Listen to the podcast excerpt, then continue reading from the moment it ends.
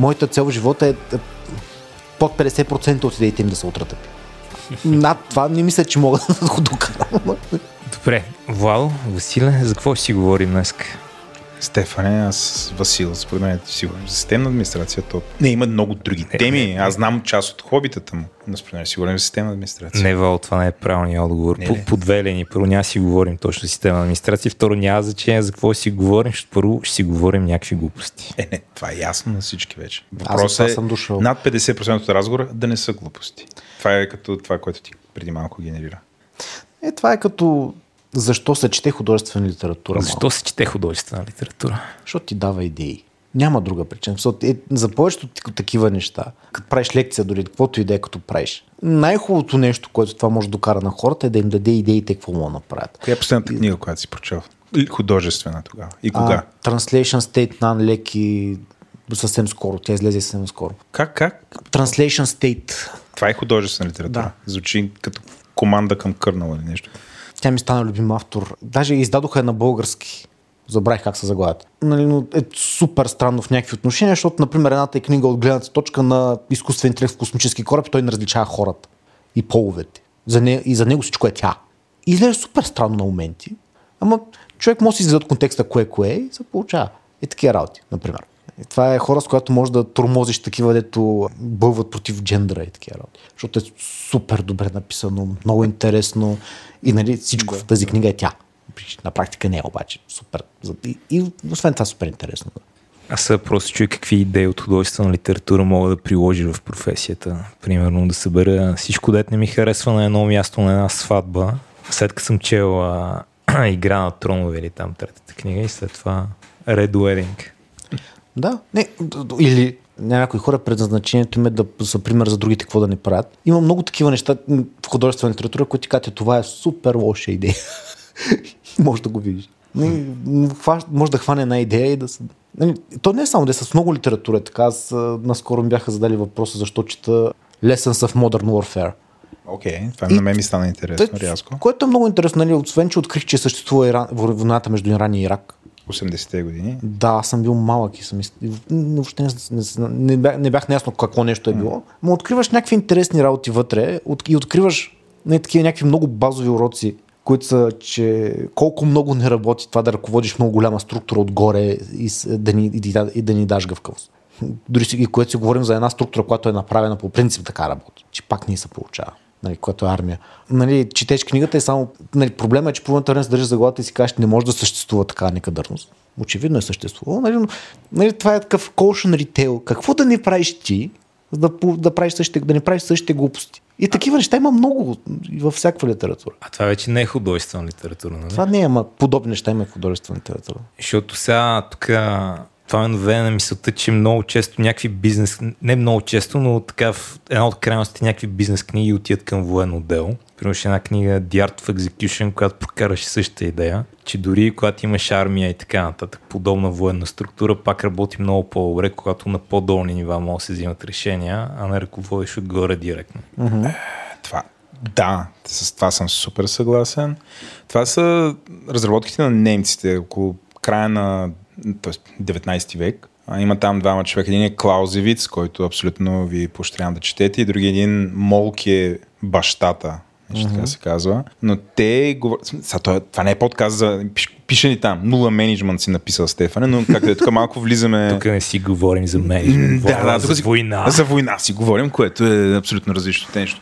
Но немците имат едно нещо, в което е, че какъвто и план да измислят там някъде големите умове, в момента в който в реалността там някакви войници приспират, трябва да вземат един мост, това ми е любимия пример, пращаш някакви, някаква органи... група, дивизия, рота, нещо, трябва да преземе моста, пристигат и някъде някакви умници са им измислили план как ще преземат моста, те пристигат и виждат, че този план е, нищо не става. И единия вариант, руската култура е, ало, нали, свързваш се, какво да правим, нали, някакви там на 200 км ще ти кажат какво да правиш, нали, което е, тук много е подобно това, което, м- да кажем ли името на госта вече, разрешаваш ли ми?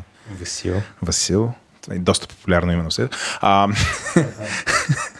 като, нали, той е технически проблем. Ти деца на място, те знаят, ама какви ще ги питаш там на 200 км, някакви да ти казват какво ще правиш. Ти си имаш всичко, което ти трябва, имаш правото на инициатива. И сядаш и го решаваш. Нали, няма да мислиш. И нали, немците наистина, те са такива решения са ги сваляли много на ниско и са овластявали хората, които имат умението. В смисъл, защото нали, има, има такъв израз, че плана е първото нещо, което умира при сблъсъка с реалността.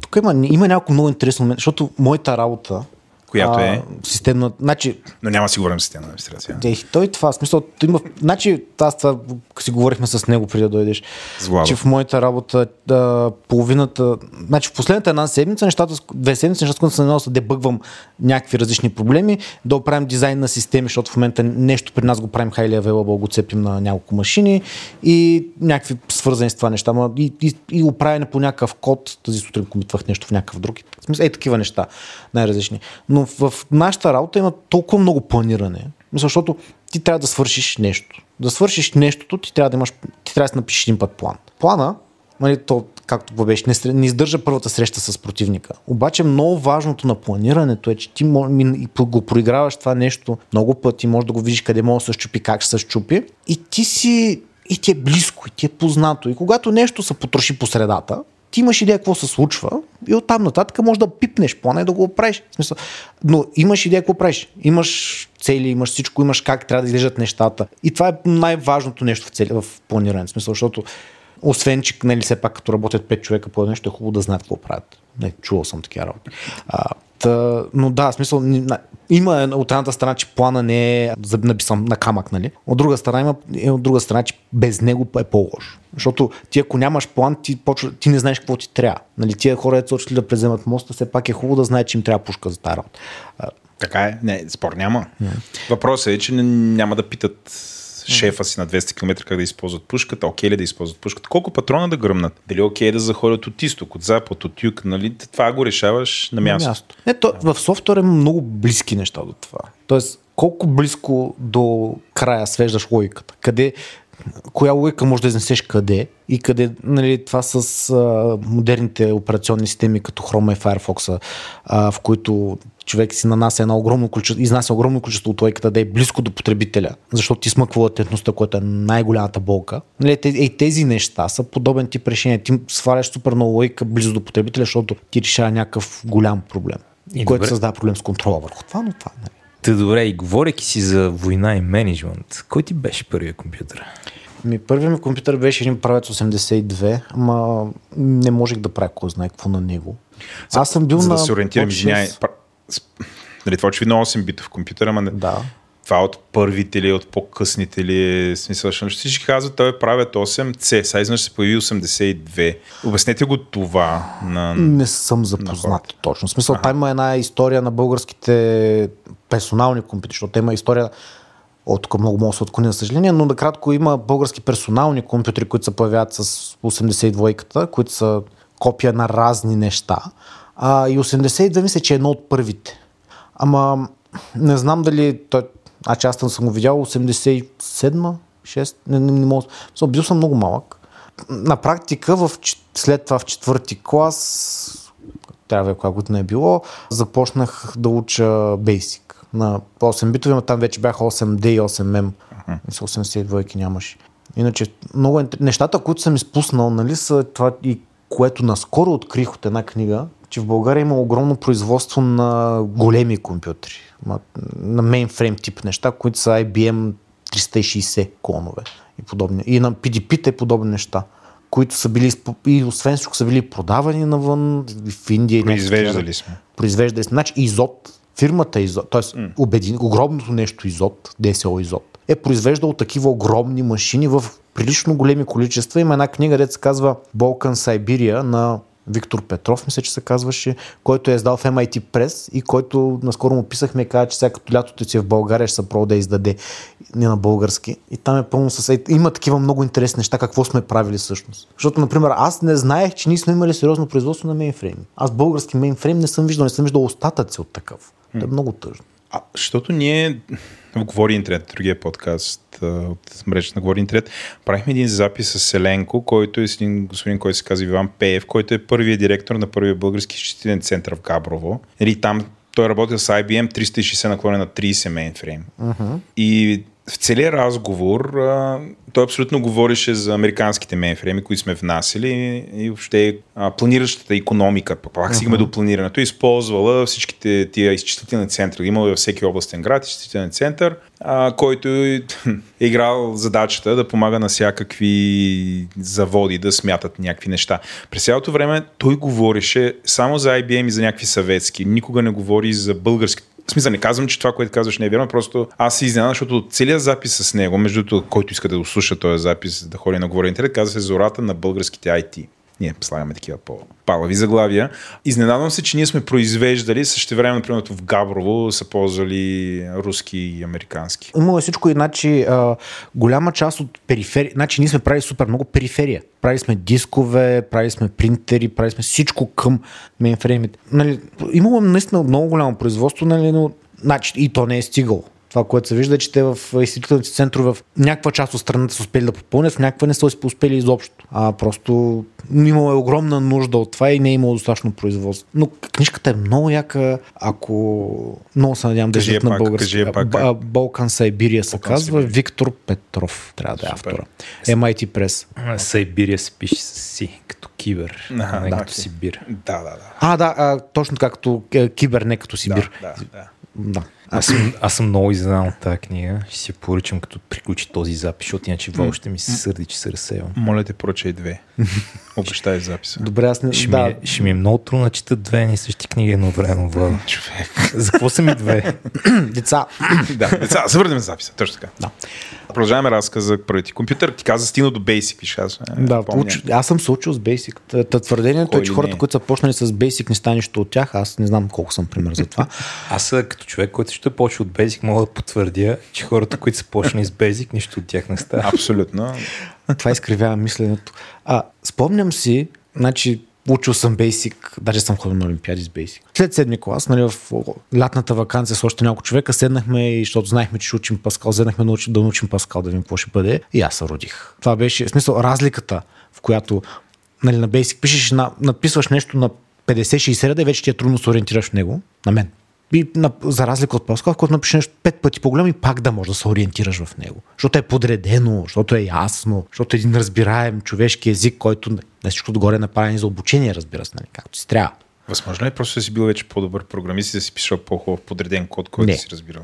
Писал съм след това малко на Бейси, просто наистина ужасен език. Мисъл, езикът ти пречи да пишеш както трябва. Активно ти пречи да пишеш както трябва. А мен ми е интересно дали на Олимпиадите си ходил така сериозно или малко повече на шега се учил с си на Олимпиади с бейзик на базик. Явно те познава не, извън записа. Аз друго, не, аз друго не знаех на какво да ида. Не бе, пълна беше бейзик на базик. Валдо, моля, просто не, не тук всичко замина. Всичко замина. Спирам да се шегувам. Моля те. Да. Но продължавам да твърдя, нали, този език наистина изкривява. Сега в наши дни има други изкривяващи езици, които хората се учат, ама това нищо не е толкова сложно. Има ли някакъв човек от този период, който те е запалял към технологиите и този компютър, дете си имал, как, как, се, как го придобил? Има ли някаква история? Някой ти го е купил? Ами, някой продал ли си е пушката, примерно? Защото имаме такава история в подкаста. Някой родина си беше продал пушката, лоджийската и беше купил на сина или внучето, не съм сигурен. На внучето. На внучето. Ми, майка ми е програмист, оттам е цялата работа. В смисъл, от, и от малък просто видях а, това нещо как изглежда пречех и да работи и всякакви такива работи, имаше достатъчно игрички, които да играе, то оттам тръгна всичко. Игричките в един момент омръзват, обаче това не е. Това, което може да правиш с компютрите, никога не омръзва явно. Защото хората, като си кажат, майка ми е програмист, нали, това някакво звучи 70-те години някой е програмирал. Къде е програмирала? Еми, майка ми е програмирала програмното осигуряване, значи аз съм роден в Разград, ние съм бил на 6, съм се преместил в, преместили в... Разград, ти си от Разград, окей. Да. Тук имаме още нещо. Преместили в Толбухин, още тогава, после да. стана Добрич. Най-вече, защото заради завода за за антибиотици забрахме точното име. Това е в Разград. В Разград. Да. И заради него сме се преместили, защото аз съм си изкашлял дробовете веднъж там. Okay. Не ми се отразява добре и сме да, се преместили да, някакво да, по-човешко да. място. А, но тя занимаваше с а, тогава с програмното осигуряване на общини на съвета. Okay. В, в Разград беше на съвет. Mm. И там тя е писала също и на големите машини. Mm. А, от, и оттам, нали, смисъл с това се занимава. Смисъл, пиш, после се занимаваше с и всъщност до някакво много време се занимаваше с програмно осигуряване на различни предприятия. Тоест там всичките неща, които са счетоводство и неща, които движат. В наши дни само се казва ERP-то, напред, ERP-то. това нещо, нали, това, което движи софтуера, който движи предприятието. Тя опитвала ли се ти дава някакъв такъв ъгъл, това е много интересно, трябва да го четеш, прочети тая книга или ти там съвря, беше ти интересно и така се запали? Ми, ми имаше малко, но като цяло аз много, много обичах да чета и то там тръгна цялото нещо. Тоест, намер, намирах си книги, четях си, пробвах си някакви работи, открих а, интернета, BBS-ите, после интернета, разни други работи. Той имаше много, много неща, които да се открият. BBS-те, човек, да. Има ли си BBS? 100%. Ръндахме един в Добрич с още един човек. Ма, малко, смисъл. Какво зато... имаше на BBS-а? Имаше ли порно? Нямам спомен, не мога да си представя. Знаеш колко давна беше? И как му аз се запалих, защото нали, да правя вебсайтове, защото заради IRC исках да направя сайт на канал в IRC, ага. оттам, нали. Ти не можеш да си спомняш BBS ти какво е имало на него. Не, значи поддържаше го основен друг човек. Имаше, значи основно имаше рандом текстови файлове. Говорим си за времената на 2400 БПС. Значи аз 2400 мога да го помня като 1 мегабайт на час. Хареса ми как го рационализираш. Един мегабайт на час. Много добре го помня. Миленият ли в момента са в шок, защото една снимка на телефон в момента може да бъде, не знам, 40 мегабайта. Представяш си? 40 часа. В момента са 4 мегабайта, горе-долу повечето снимки. Да. Okay. Това, което съм виждал. 4 мегабайтови. А, но няма как. Смисъл, какво ще... Те, те и картинките бяха много малки, ама да. как ще хъбиш време за това? Смисъл, так, порното беше в текстов вид. Имаше, имаше. Това, това си спомням, че бях тръгнал да свалям. Аз много обичах да чета и така в някакъв от BBS-те от Варна бях казал, дай списъка текстови файлове, я да видим колко от тях ще се свалят mm. за, за единия час, който имам. И бях свалил огромно количество рандом текстови файлове, в които се оказа, че точно за този BBS имаше много прилично количество гей порно. Текст, текстови такива разкази, което открих после, нали, защото трябваше вие какво съм изтеглил. И това беше единствения BBS, който имаше такива работи. И така от малък му тръгна име. Да. Това беше и такъв момент, че допреди няколко години не бях работил в фирма, в която да не е имал някакво занимаване с порно. Това не знам дали ще искате да го изрежете от работа. Това. Не, то, това е твой живот. В смисъл, ние в момента те сетваме като човек. Той си работил си в някаква компания, която се занимава с порно. Значи, във всичките фирми, в които съм работил, имало някаква връзка с хостване на такива работи. Сега, първата, в която работих, първият проект за хостинг беше такъв, беше хостване на порно в картинки. Значи хората имаха 60 мегабайта квота и лимит на файла 300 килобайта.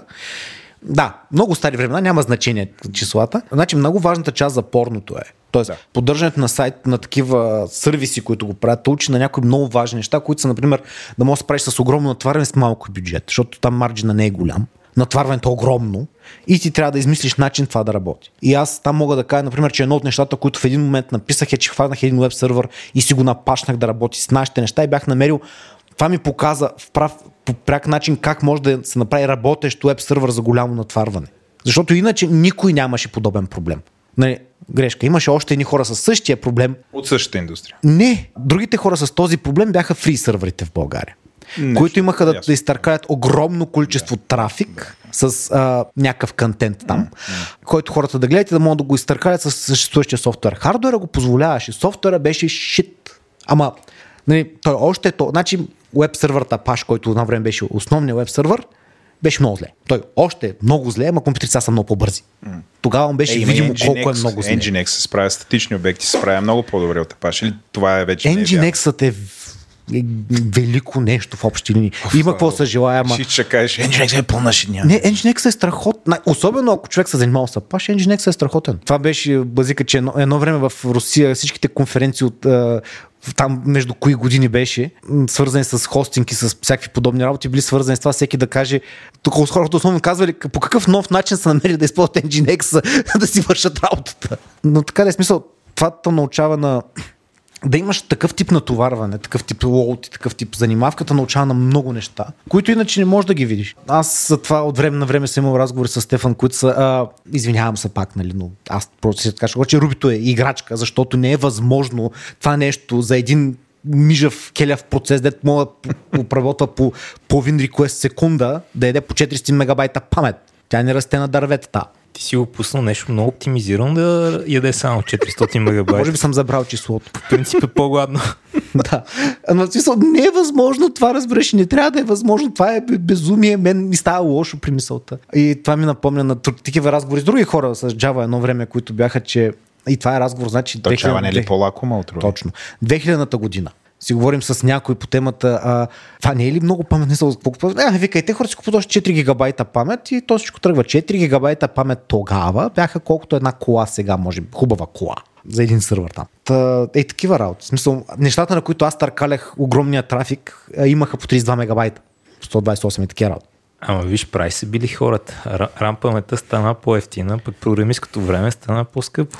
Ми не знам колко по-скъпо е станало програмистското време, ама рамта не... Значи, продължава все още да растежа на тия неща да е по-голям, отколкото расте хардуера. И той хардуера в един момент, растежа на хардуера намалява. Самия му растеж намалява. Та в някакъв момент тези неща ще трябва някой да, да ги пили. То, то се случва. В смисъл, някой хора отива и ги пили, ама и най-вероятно има супер много такъв low hanging fruit, дето ако някой се хване, погледне рънтайма на това нещо и каже, бе, той е моля да си подари структурите така, че да няма в тях 30% падинг. Изведнъж нещата са подредят малко да тръгнат по-добре.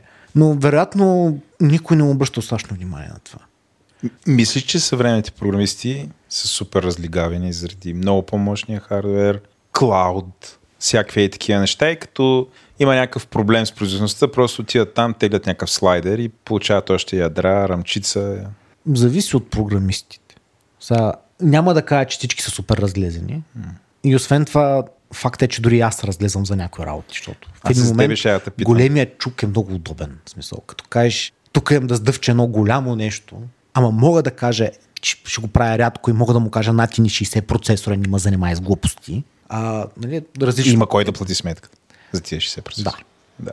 От друга страна, значи той е въпрос на колко, колко голям проблем създава. Мисля, мисля, че достатъчно част от програмистите, като ни създаде достатъчно голям проблем, имат какво да направят, могат да се заровят на достатъчно ниво, за да могат да си изчистят някаква част от проблема и поне да го докарат до някъде. И има го момента, че premature optimization е някакъв огромен проблем. Тоест, а, аз съм имал много повече проблеми с някой е решил, че предварително това трябва да се оптимизира, отколкото а, това не е оптимизирано. Защото много по-лесно е, мисъл, ако имаш нещо написано просто, то може да не работи по най-добрия начин, обаче да върши работа. И ако имаш работещо нещо, после да го оптимизираш е по-лесно, отколкото да седнеш и магически да измислиш колко трябва да работи и как ще работи то в следващото време, в бъдеще, как точно ще се натовари, че да знаеш за какво да оптимизираш в него. So, никой не може да гадае бъдещето. Това, което ми липсва до момента, почнахме, обсъдихме как си почнал и сега изведнъж вече отидохме на... Минахме през което е било там голям урок и си научил едно голямо нещо, но всъщност какви са качествата, така че всъщност един човек да може да мине през тая мелачка и да се превърне в някой в предварителен разговор, докато чакахме Стефан, а, си говорихме с това, че всъщност нали, вече опитният системен администратор е някой, който като възникне ситуация, ситуация ще възникват, не се паникосват. Значи при, в нашата фирма върви експеримент. Те хората ще го слушат това, а, но аз съм им го казвал, значи на всички, които съм им го казал, че имаме експеримента дали може да вземем, особено в оперативния екип, човек, който е на под 30 години. Нали, то не е точно, значи 30 години е някакво нещо не е точно, нали, точно числото 30, човек, който трябва да, е, да се е блъскал достатъчно работа. Например, по същия начин дали може да вземем човек, който няма деца. Защото нали, човек като има деца, някакви други неща много по-трудно го плашат. Тебе ако половината ти живота е заед с това да гледаш едни създания да не умрат, някакси всичко друго изглежда много по, по-слава работа. Смисъл, не е страшно. Та, нали, едното от нещата е, че за, за този вид работа човек трябва да има идеята, трябва да не се плаши лесно. В смисъл, не да не се плаши лесно, да не блокира. Защото то е ясно, ти може да тръгнеш, трябва да... И случило се е нещо. Ти знаеш какви са последствията. Знаеш какво може да се загуби, знаеш, че това може да е много страшно. Ама това не би трябвало да ти пречи да го оправиш. Мисъл, след това, мога ти ще се напиш като кирка или там както различните хора си решават този проблем, защото и това съм виждал много пъти с разни хора. Взимали сме някакъв по-младши човек при нас и той тръгва да прави някаква процедура, нещо се щупва защото ударил е нещо неприятно, щупва се с трима, сяда, сядаме с него, правиме го, Нали, ма това е 3 часа оправим някаква ситуация, която е доста неприятна, която не доведе до даунтайм, може да доведе, може да доведе до, тайм, до даунтайм. И той след това, нали, към, приключихме към 5 часа, той се прибра и каза, аз се прибрах, лег, прибрах се и си легнах и спах до сутринта. Толкова много те изтеждат такива работи. И в един момент претръпваш, свикваш тия неща, някак се натрупваш способност да се бориш с тия работи. Другото, което е, че като виждаш достатъчно неща, някакси един колега го казва, разбираш как работят компютрите. Имаш едно вътрешно усещане как работят компютрите. И много по-бързо можеш, като видиш нещо, да кажеш, това не е вярно. Това не работи, това не трябва да работи така. Тук нещо сме объркали. Или не, това тук така ще работи. Няма как да работи по друг начин. Така работят по принцип нещата. Ако не искаме да работи така, може би трябва да се постарем нещо повече. И това с годините става все повече и повече. Тоест, от, една- от една страна, нали, човек трябва. Значи, човек да може да се справя с проблемите, които среща, му трябват две неща. Едното е, че трябва да имаш дисциплина и мислене, което ти казва, че как се решават проблеми, което е, ще го обясня там, е, много е трудно. И другото е, че трябва да знаеш какво виждаш. Трябва да знаеш какво има там, да имаш някаква представа за инструменти, да имаш една идея, да имаш много важно да знаеш как да търсиш, защото ти няма начин да го знаеш това всичкото. А пък, нали, това, което най-много липсва, което трябва да го обясняват в часовете математика по някаква причина и го няма там, е как се решава, как, scientific метода, как се решава проблем. Нали? Имаш проблем. И вместо да решиш да го решиш с regular expression и да имаш два проблема, нали? Онзи вид. А, имаш проблем, трябва да знаеш А, как да го репродуцираш, трябва да, му да, изми, да можеш да си измислиш хипотеза какъв е проблема и да можеш да я провериш. И да можеш да провериш и решението, че е свършил работа. И всички проблеми. И това е начина за решаване на проблемите. Горе-долу е това, нали? Там. Измисляш, тестваш scientific метод, въртиш се, докато успееш да го решиш това нещо. Обаче, в наши дни, мислех да направя лекция, която се казва така, нали? Всичките учат, че а, рестартираш, се оправи, което е вбесяващо. Не мога да обясня колко е вбесяващо и на всичкото отгоре още Пробвай. по-вбесяващо е, че аз постоянно го правя. Толкова много съм научен на това. При нас, а, нали, и това на новите хора във фирмата го набиваме в главата, очевидно и на мен. Успяваме до някъде влезе в главата, че ако трябва да рестартираш нещо, защото не работи, защото ти не очакваш, че това е проблема, то не про- не се просто рестартира. Убиваш го там с сигнал 6 да събере кордъм, да може да изследваш какво се е случило вътре в него, защото това не може да се остави така. Не може просто, не съществува такъв проблем. Тоест, ако не знаеш какъв е проблема особено, не е това решение. В смисъл, ако, ако така оправиш нещо, не знам за да се кавичките, а, ако оправиш нещо, то ще се появи пак. И пак ще направи проблем, пак ще рестартираш и в един момент дните ти ще минават рестартиране на някакви работи, което може би не е най-хубавото нещо, което мога да направим в живота си. Но мога да го автоматизираш, рестартирането на неща, като има проблеми и така се ражда професията на DevOps. Между другото, какво мислиш Да, да, може е, я, да ти ходи ти рестартира сервисите. А, да, аз мисля, това ми е един от списъка за въпроси. И така автоматизираме DevOps-ите с AI. Сега, да. Значи, ако някой работата си е докарал до това, че постоянно рестартира едни работи за да работят, мисля, че много важно е, е да му вземе работата и този човек да ходи да прави нещо друго. Каквото и да е. Ходи да чисти улиците. Мислиш, че AI някога ще може да прави това, което ти правиш? Да замени системните администратори. Не знам. За това е такъв а, супер отворен въпрос, защото не знам какво може AI.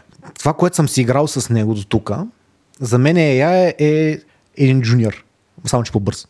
Мога да му кажа, ходи свърши е тая работа, той ще изфар... се изкара нещо, което е на някакво не особено добро ниво, което ще може да се изпили да се направи. Смисъл, може да върши хамология или майка ми има такъв много хубав израз, който е работа за млади програмисти. Пример, да рефакторнеш някакво огромно количество код с нещо тривиално, нали? И подобна така хамология, която ти не искаш да занимаваш с нея, ама някой там да я свърши. Ето такава работа върши AI в момента. AI е един много добър папагал. Много добър папагал. Много бърз. Дори и във вашия контекст, системата администрация. Да, в смисъл, аз мога да му намеря приложение в моите работи. Ползвате ли го за нещо? Не, още не. Някакви защото аномалии имаме... да засича, логове да чете много бързо и да пищи, ако нещо стане. Не, в... значи за анализ, това, което в момента е модерното нещо, LLM, LLM-ите не са много добри. Не са, не са направени да дъвчат толкова много информация, колкото ние имаме. Е, те не са толкова бързи за това, което вие ги имаме това е идеята. Но при нас в момента основният проблем да не го ползваме е, че не можем по ред причини не може да ползваме външен сервис. Трябва да е, трябва да е, трябва да е при нас. Трябва да е под наш контрол изцяло. Сега не съм казал, че трябва да има там един deadman switch, ако реши да на убива, нали, да мога да го изкъсим, нали? но трябва да, със сигурност не трябва да изтича навън. Защото нали, и, и много, по много причини не може да му разрешим да не може да изтича навън това нещо. И това е, може би, е голям проблем на доста фирми, които биха искали да го ползват и не, могат да го ползват. Затова нали, някои хора го ползват така на парче да, си, да им прави такива дребни работи. Но със сигурност може да автоматизира някаква работа. Въпросът е, много е важно да не се използва за замазване на ситуацията. Както как да не ходи рестартира неща така на рандом. Не е да кажеш на я, ходи да крепиш това нещо така отляво и отдясно да не падне, а, а да направиш нещо така, че то да не пада по принцип. И това е нали, голям проблем с с всякакви такива помощни инструменти. Аз имал много разговори с значи Мариан, който Стефан познава. Мариан имаше, защото... А, Кажи му и пряко, много хора го познават Хакман. пряко. Да. Хакман, нали, едно от нещата, които е, е правил е система, която следи едни параметри на много, много параметри на различни процеси на машината и, и взима, взима някакви решения и ходи, сритва нещо, бутва нещо, нали, държи го в нормално състояние. Сега, той няма голям, за тези неща, които бяха там, той нямаше голям избор, защото то беше а, набор от гнусни хакове върху гнусни хакове върху гнусни хакове, написани на първо и още други такива езици, където са по right only, и Върху писани от флакове. много различни хора. В смисъл, едното от нещата там беше си панел. Ако някой се е борил с си панел и го е виждал как изглежда, то, то самото нещо е гнусен, мръсен хак. Говориш за хостинг компания. Да, за хост. Хостинг. Това е най-известното нещо, което се използва за хост. Май още се използва, което е супер тъжно. А, и за да задържи ни си панел сървъри да са живи и да нямат проблем, имаше такава система. Нали, Което за мен вярното нещо е да вземе се оправи тази система, но тя може би не подлежи на това, защото тя не е под твой контрол. Но а, и затова, аз- затова нали, при нас много от нещата ние си ги пишем, защото поне можем да си ги оправим. А, и виж колко хубаво си идваме на темата. Каква ни е темата също днес? Значи, моята тема има три парчета. Едната е колко трудно се дебъгва и дебъгването. Другата е сложността и третото е какво правим. Аз за дебъгването бях тръгнал да говоря в някакъв вид и вече разказах някаква част колко е трудно да си да свикнеш с идеята, че рестартираш и се оправи грешното нещо. Но другото нещо, което се случва е, че всъщност комп... сложността на нещата, които дебъгваме, с времето много се увеличава. И сега аз съм един стар човек. Не толкова, нали? но, например, специално за тази дискусия. Тук отидох и погледнах някакви числа и, например, компютъра на Apollo единия, който е се е занимавал там с, с едната част от мисията, сорса му на всичкото дете се занимава там е 60 000 реда код на асемблер. 60 000 реда код в наши дни е среден по големина проект. Малък до среден. Такива има много. Двама човека могат да направят такова нещо и то да се търкаля в продъкшн с години. И супер лесно да се направят такива неща. И това, което не се е променило тогава до сега, е, че човек не може да държи колко, колко голямо нещо човек може да държи в главата си. Аз по това оценявам някакви хора. Смисъл. Има наистина много умни хора, които могат да се справят с нещо, което е, например, 100 000 реда код, код, което да го знаят как работи изцяло. И това са някакви горни граници. Аз самия в 2-3, може би над това почва да ми става страшно. В смисъл, ако има една система, която е 5000 реда код, почва да ми става объркващо понякога какво правя. Дори колкото е със стареж да опишем, в някакъв момент имаш достатъчно части, които се движат, така че да, да, да, не, да, мога, да мога сигурен какво става. И сега, а, тук с малки неща няма. Ако някой вземе и погледне върху какво е стъпил, за каквото и да е от това, което прави, то е безумно сложно. Ние никога не можем да си го представим как работи. Ако вземем да проследим, вземем пример от при Стефан, една заявка, която едно приложение от телефон прави до някакъв бекенд и какво свършва, а това нещо най-вероятно се допира до нещо порядка на милион реда код, през които минава изобщо. Не говоря за колко е софтуера, защото е повече, ама само до, допирните му точки са толкова. Мисъл, та има все едно, ако го напишеш цялото нещо на едно нещо, цялото целият реквест край до край, са 1 милион реда код. Ти това не можеш да си го представиш. Тук визираш неща като нетворкинг стека, като HTTP-то отдолу, като разговора с базата, като базата. Да. Но дори даже да изрежем някаква част от това, нали, дори ако да си стоиш в твой език, ти ако си в Рубито а, да отговориш на една заявка, само библиотеките ти вътре и рънтайма на езика, пак сигурно е ужасно много. Е, това е Руби, по-малко редове са. Да, не е, не е по-добре на други места, как да го кажа. В смисъл, ако отидеш и погледнеш в питона как излежат тия работи, е близко. PHP-то е близко. Във всичките подобни езици е близко. А, и това са неща, които са все по-сложни и по-сложни. Просто защото има много, много повече движещи се части, защото е било по-лесно да направи така. Защото има повече абстракции по пътя, защото ако не направиш абстракциите, въобще не мога да го направиш. Или просто иска много повече време да го измислиш по-просто, за да можеш да го направиш и всякакви такива неща. И по пътя някъде има и някакви неща стават все по-лесни, защото имаме вече много билдинг блокове. Такива имаш, имаш едно парченце, което ти го знаеш, че върши някаква работа. То може да прави хиляда неща, ти го използваш за едно от нещата, които прави, вкарваш го, ама ти носиш целият му багаж със себе си. Тук има ужасен, ужасни примери с неща, с които съм се борил. От проблемите, с които трябва да се боря от време на време, а не ни работи Wi-Fi в офиса. И за разлика от принтерите, които ние проблема с принтери сме си го решили, че има някакви компютри в офиса, които работят а, и които могат да печатат и като някой иска да печата нещо, праща документа на офис менеджерката и тя го печата. Това е сигурно единствения Windows компютър. Не, не, Win, не Windows даже. Само, Ама само ще кажа, че това някой да принтира документ, а, единственото компютърно нещо, което AI няма да реши. Еми, аз как да кажа, имам, ние сме фирма, в която 50% над са системни администратори, пак не е криво това. Смисъл, нещо не е на тия принтери. Конференцията, в която, на която участвам на, а, в организация в Фоздем. Фоздем има велики хора там в организацията. Има, има много хора, спрямо които аз съм много глупав. В Оздем всяка година имаше проблем с принтера, докато най-накрая направихме една работеща забита конфигурация с един определен принтер и се печата и толкова. Защото всичко това е ужасно. Не, не знам защо е толкова зле. Някой, някой път трябва да разберем защо принтирането е толкова сложно. Според мен е някаква конспирация на Big Paper. да. На Big Printers. Та... Big, Big Paper. Та, така де, Wi-Fi, за разлика от принтирането, трябва да го оправим. И проблема с Wi-Fi е, че като се преместиш от едно място на друго, ровнеш на някакъв access point и спира да, работи, да си говори с те. Нещо, някаква част от трафика ти не минава. И първо около това нещо имаше дълго време да обяснявам, защото в началото бях отдал някой друг урови, че това не се оправя като ходиш да четеш по интернета, аз имам такъв проблем, какво ми е решението, а първо трябва какъв точно ти е проблема преди да го решиш. След което седнахме, Access Point с OpenWrt, заслушахме на всички интерфейси по пътя, какво се случва и какво не минава и какво минава. Изолирахме какво ни прави проблема и изолирахме го до там. Access Point ти е едно, малко, едно всъщност супер сложно устройство, в което имаш много портове, switch, вътре управляем switch, защото отгоре, с който си говориш, който научава някакви работи, управлява, се и така нататък. И в този случай, този switch не научава, че това компютъра, който се е преместил, се е преместил на този порт и като види входящ трафик за него отвън, той казва, аз това съм го виждал отвън. То влиза при мен, ама той е отвън, така че аз този пакет го дропя, той е по погрешка дошъл при мен и го изхвърля. И ти стоиш и гледаш и кажеш, как са го объркали това?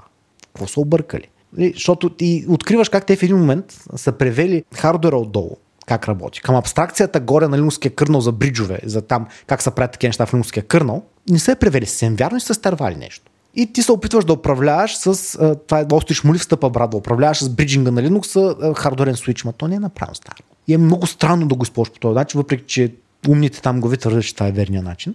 Нали, има някакъв хак, който го заобикаля, след което нали, ровиш и не можеш да намериш дали се го прави. След което най-накрая, а, което говори колко съм зляс, колко е Значи аз не можах да го намеря. А, но отидох там, заговорих с някакви хора, които се занимават с това. Единият, който се занимава малко да пипа по OpenWrt, и той каза, а, това звучи познато. И ми, и ми намери конкретния бъг в GitHub, който е с това нещо, в който пише, да, не, сме го, не на всичко сме го оправили, ама за вас е оправено. Пробвах с някакъв там снапшот релиз и тръгнаха нещата. И това е, за, защо го давам това пример, защото е толкова страшно. Аз би трябвало да мога това да си го намеря сам цялото. Мисъл, аз се занимавам с такива неща 20 на години, на теория трябва да мога да се забия в него, трябва да мога да се кача в поклетия глупав девайс, да видя какво му съм объркали, да го пипна това. Защото аз такива неща съм правил. Но с това не може. Мисъл, трябваше, трябваше помощ от другарче. Аз нали съм нали, при нас съм една от последните инстанции за подобни работи. Просто толкова много парчета има вътре в това нещо и така са го направи. Така, толкова много са нещата, че ти не можеш да се ориентираш в него. И става все по-неприятно и по-неприятно и няма идеята, че ще стане по-добре. Защото хората, като имат проблема с сложността, не, не тръгват да използват, ние му казваме, оптимизиращи оператор т.е. да изтрият някакво количество код и нещата са по-добре, да изхвърлят някакви работи. А вместо това се измисля още една абстракция някъде в пътя, за да ти упрости работата и имаш още един слой по пътя. Което първо прави нещата по-бавни. Второ, освен това, абстракциите ни много трудно са перфектни. Аз от всички абстракции, дето знам, които съм виждал да се, да вършат, да се използват някъде да вършат работа, единствената, за която може би съм сравнително щастлив и не протича много-много, е пайповете в Unix. Нали, това, че можеш да навършиш 15 неща през ни пайпове и те да вършат работа не мога да сетя в момента нещо друго, което... Окей, в мрежовите неща има нещо подобно. Ама, да, мрежите може би са добър пример с тяхното разслояване, ще не протичат особено много между слоевете. Но иначе насякъде друга да има толкова много лик между... Има една страхотна статия на... Може би беше Джоус Полски за Leak Abstractions, която много хубаво обясня, че абстракцията ти протича. И ти, на теб се налага да знаеш през три слоя какво случва от тебе, което не е, е контрпродуктивно целта на абстракцията. Сега тук има много selection bias, защото аз, например, твърдя, че нищо не работи. Ма това е защото при мен хората идват само с проблеми. Ако някой има нещо работи, ще няма да отсигурят с мене.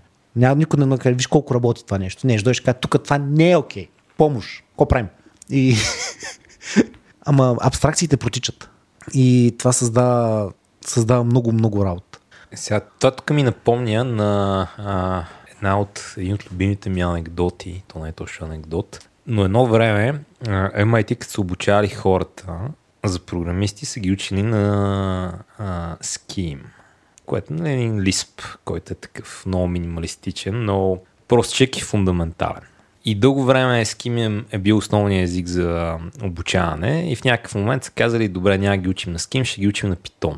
И това в ретроспекция изглежда някакво много странно, защото нали, MIT в ранните си години са много известни с Scheme работата си. Има тази Instruction Interpretation of Computer Programs, дете много така култова книга и хората така се бяха зачудили защо всъщност MIT са минали от Scheme, в който са инвестирали толкова много време и са направили такива ресурси към Python. И отговорът беше много впечатляващ. А, отговорът беше, че през 80-те, когато са ги правили тия неща, работата на инженера, програмиста, компютър сайентиста, anyway, е бил да направи системата отдолу догоре. И понеже нали, Lisp е бил много минималистичен език и се фокусирали на много базови работи, корпуса им е бил, дай тук ти покажем горе-долу как от а, относително ниско ниво да сгубиш някаква програма и да проследиш всички стъпки. В днешно време обаче има твърде много код, твърде много слоеве, твърде много неща, които ползваш някъде. И а, в общи в днешно време, като пишеш софтуер, ползваш бъгава, лошо документирана библиотека, която си тегли от интернет, плюс още 50 други такива да сгубиш нещо. И то процес е много по-различен от това да направиш нещо отдолу догоре. Много по-близко е до това да, да кажем, контролираш роботи, които са някакви такива черни абстракции, черни кутии за тебе, на които им кажеш да правят някакви неща и те ту ги правят, ту не ги правят и са решили от дай тук да градим системата през всеки един слой догоре, дай тук просто да управляваме роботи. И Python е имал най-добрите библиотеки за това. Ами, е, той Python по много причини е такъв приятен език за обучение. Сега, аз имам странни мнения по темата как трябва да се преподава това, ама нали, за езиците и за обучението, едно от нещата, които... Това е като не имаме хора. Смисъл, много рядко, нали, това много дразнщо, че трябва да напишеш обяв, когато кажеш човек, дето знае какъв език. Въобще не ми по какъв език знае. Искам да знае три.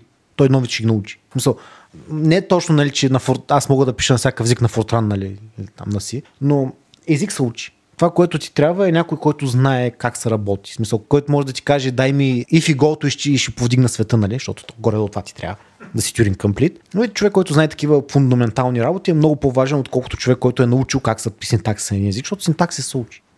Чисто особено. Та, нали, да, и все пак, ако не тръгнем от някакъв език, дето изкривя мислето като бейсик. Нали. И е хубаво нали, да пробваш няколко такива различни парадигми на езици, нали, там, лиспове, скимове, колкото и дори да е в моя случай, за да разбереш, че ти не искаш да занимаваш с тях никога повече. Аз съм много не ги обичам тия неща, не знам защо. На мен са ми наобратно. Всичкото там за мен е наобратно и ми объркам мисленето. Но това тук, и това тук идва много със сложността, защото наистина дизайна на система никъде го няма. А пък, т.е. това, което има в обучанието е да ето тук имаш три библиотеки, направи и този компонент. И какво? Направи това нещо. Няма не съществува такова нещо и може би трябва да направя пак някой курс по темата. Начина по който аз съм се учил, наистина, е, че съм правил някакви неща, които са работили в продъкшн. И те са чупили, аз съм ги оправил. А и тези неща са големи цялостни системи. В смисъл, в тях има много компоненти и те вършат някаква определена голяма работа. Нали, като тръгнем от първото нещо, което съм писал, което е. А, може би първото им продъкшн нещо, което съм писал, беше за един интернет доставчик, акаунтинг. Мисъл да брои кой колко трафик е правил и колко време е ползвал на дайлъпа и такива работи. В което имаше абсолютно всякакви странни неща напъхани. Нали? Аз тогава не знаех как се ползва база данни. Тогава, тогава открих базите данни. В смисъл ми отне някакво време да разбера как, как работи това нещо и що така работи. Защото аз бях свикнал с идеята нали, от някакъв език за промиране, че казваш му на е, това поле на това служи какво си, нали, десираш пряко и толкова. Базата не прави така. Въобще всичко базата работи по друг начин. Докато свикнеш с SQL с тия неща, отнема някакво време. Докато се набуташ в червата на някой софтуер, за да му обясниш, че той трябва да чете от още едно място някакви данни. Отнема някакво време. Аз всъщност си намерих бек, бекъп на някакъв код от там 99-та, който мисля да го използвам за една такава лекция. Даже идеята е, че човек може да пише една, може, може да направи нещо да свърши, да работи. Може да, пости, да направиш нещо, което да помага в реалния свят да върши някаква работа. С... И това не е трудно. Ами, при условие, че аз, дет съм бил на 17, съм го правил това и съм нямал представа какво е база данни, значи всеки би трябвало да може да направи подобно нещо. Хубавото на тия неща е, че първо съществува супер много, съществуват много парченца, от които можеш да губиш нещо. Съществува, има лесни начини да ги намериш тия парченца и освен това може да експериментираш много. И е И освен това, удоволствието това да го сгубиш, това нещо и то тръгне, не е вероятно, не мога да го обясня. Най-простичкият пример, дето имам, може би ще се върна после към другия код, но най-простият пример, който имам е така някой, един бургас конф. И аз там седя при видеото, и, защото аз там в момента съм бил аз не, и върви някаква лекция и ти лекцията я слушаш на, както Каладан в момента прави, нали, слуша как е звука. Стоиш и слушаш. Ма това е много гадно. Аз не искам да слушам. Това ми губи времето. Не мога ли да се вижда някъде там една картинка, да поглеждам от време да се е звука? Защото трябва да го слушам. Причи ми. Може да книжка през това време. А пък не мога да книжка, докато слушам на някой, който говориш. Замисляйки се по този въпрос, ми отне около 15 минути да сгубя нещо мижаво на питон, което с NFmpeg дърпа звука, вади нивата, пъха ги в една Time Series база в Influx и се на графа ги рисувам. И това са всичките неща от не половин час. За да мога, нали, толкова бързо стана, че аз после направих Lightning Talk да кажа това го направих и сега. И в момента, между другото, някаква, това нещо го използваме за FOSDEM. Нали? И, мисля, че и в OpenFest се използва някъде в OpenFest видео. И това е супер просто да го направиш. И не, не иска кой знае какво. И то наистина е ето толкова питоне. Мисля, най-важната част на двете части в това нещо са един регекс да парсне едно нещо и една заявка да го пушне в една база, няма друго вътре. И е такива неща, човек може да си направи много, може да си играе и може да научи супер много от тях, обаче хората някакси, но, това е много рядко. Хората ето сами искат да си играят с нещо, се срещат рядко и аз затова, като мине някакъв такъв на интервю го взимаме. Нали, например, в нашия екип има един от хората, всъщност, те почти не се занимава с това преди това. Аз се справя в момента супер добре, но човека вкъщи си е направил, купил си е два стари сървър, направил си един лап с OpenStack и си е играл. И е правил всякакви странни работи с него. И го е научил, защото това е начин да го научиш. А... Аз имам подобна история за един колега, който от последните ни рекрути. Предишният му опит е, бил, живели в Берлин и а, е отглеждал билки, които е продавал на ресторанти. Ние го взехме за Data Scientist. Защо? Защото всъщност той се е занимавал, нали, отглеждането на билки не е никак лесно, особено такива домашни условия, където той е програмирал всякакви джаджи, как да ги осветяват, да ги напоят и така нататък. Оттам е влязъл в Python и въобще беше, беше почнал да прави модели. Но абсолютно човек, който е, в смисъл има такъв начин на мислене. Това е много рядко да намериш някой, който да има подобен подход. Да има, и да има желание. Това е има желание, мираклия. Аз тук не е точно расизъм да ме избивам, а от време на време виждам, има такива сивите и то по това се, много им пролича на тия хора. Има много хора, които са решили, че трябва да станат IT, защото в IT има големи заплати. Изкарали се един курс в софтуни и ходят да кандидатстват. И ни даваме едни прости задачи и те не могат да ги решат. И, значи, нашия процес на наемане първо, задължително ни задачи решаваш, после ще говорим с тебе. Искаме да видим как пишеш, дали можеш да пишеш, дали можеш да мислиш изобщо. И нали, нито един от тези хора не, не успя, не, не праща решение на задачите, или ако реши, или, виждал съм решения от време на време, но те просто и те не работят. Смисъл, те ти пращат ти решение, което не е пускано, смисъл, очевидно не работи. Ма, хората, които наистина биха си играли с нещо, са, мал, са по-малко. Хората, които имат желание. И те са, може би, е, с такива се работи най-добре и, и, и да се справиш такава ситуация, да, да, да се научиш да справиш тези неща, няма, няма много по-добър начин. Аз, особено за системни администратори, аз продължавам да твърдя, че системни администратор се учи на гърба на юзерите. Няма друг начин. Тоест ти трябва да си причинил много проблеми, за да могат хората, за да, да си добър, нали, да се научат. Може би може да се научиш от чуждите грешки понякога. Ние затова пишем постмортеми и, и със четиво за всички. Е съвсем друго ти да го щупиш. То това ми звучи като това, което каза за обучението, защото нали, защо в един корпус от обучение няма как се дизайнва голяма система и по принцип няма, защото това също много трудно се научава в изолация. Трябва да а, се опиташ да вкараш така голяма система в реалния свят и да почнеш да удриш на проблеми на тази голяма система. Иначе е много трудно да интернализираш уроците. Иначе ще чертаеш нали, диаграмки на бяла, да скажеш си, тук ще има такъв компонент, тук ще има такъв компонент, тук ще има такъв компонент, което изглежда много хубаво, ама то няма значение какви компоненти има, има значение как оперативно работят нещата. А там, за да развиеш някакъв опит, просто трябва да си го правил известно време. Аз нещата, защото съм си играл с подобни курсове от време на време, но ако имах вариант да дизайна нещо такова, което да е нали, за университет, то ще да включва, че студентите като се нанасят, няма нищо вътре. Мисъл, няма мрежа. Може, добре, може би зависи от университета, може би ток да няма. И трябва да си направи всичко сами и това да работи. И, те да, и да страдат от него. Като са щупи, те трябва да страдат от него. И това като си го причиниш достатъчно, нали, като, и като имаш, като дойде в 4 сутрин, каже, защо не мога да си сваля порното, например, а, ти да го усеч, да, да, го имаш това, да знаеш, че трябва да работи, да имаш идеята, че как, как се правят нещата стабилно. Защото нали, много е, и това е много трудно, защото повечето места хората не обичат да се чупи инфраструктурата. Някакси хората се чувстват нещастни, като им се чупи инфраструктурата и университетите, където това трябва да се учи, инфраструктурата на университета, ако пускат някой студент, той е да го вземат като роб, да прави някакви прости работи. Няма идеята, че това ще се ползва, т.е. че всички ще страдат от тази работа. И той, има някакъв трейд в цялата работа. Не можеш да оставиш да работиш на 60% аптайм.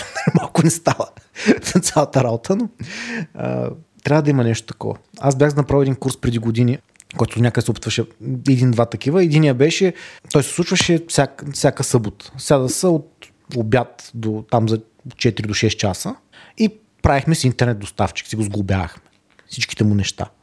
Рутинги, IPv4, IPv6, някаква телефония, всякакви много странни неща. Сглобяхме да видим как могат да станат и да ги ползваме да си играем с тях. Нали, и го правихме с а, абсолютно подръчен калпав хардвер. Нали, едно, първата мъжна, с която си играхме, имаме една стара алфа някъде, не знам къде остана. Те има 120 мегабайта памет и се оказа, че като се логнат 7 човека с по два терминала и паметта и свършва. Просто две сесии на всеки и тя свършва паметта на машината. Какво остава да прави нещо друго. Е, такива неща. И които научават да внимаваш, мисъл да, като поставиш хората в такава ситуация, в която има натиск, в която има нещо истинско, с което си играеш, много по-лесно на интернализират рост, е много по-лесно виждаш как работи това някакси по- в реалния свят. Нали, колко, например, едно от нещата, които съм правил в нещо друго, беше, че в един и половина, не, в 12 и половина през нощта минах и му бърсах дисковете на всички и казах, и им пуснах и казах, аха, ще видите какъв е проблема, дай да видим колко от вас ще успеят да го решат. И една част от тях имаха бекъп, другите отпаднаха.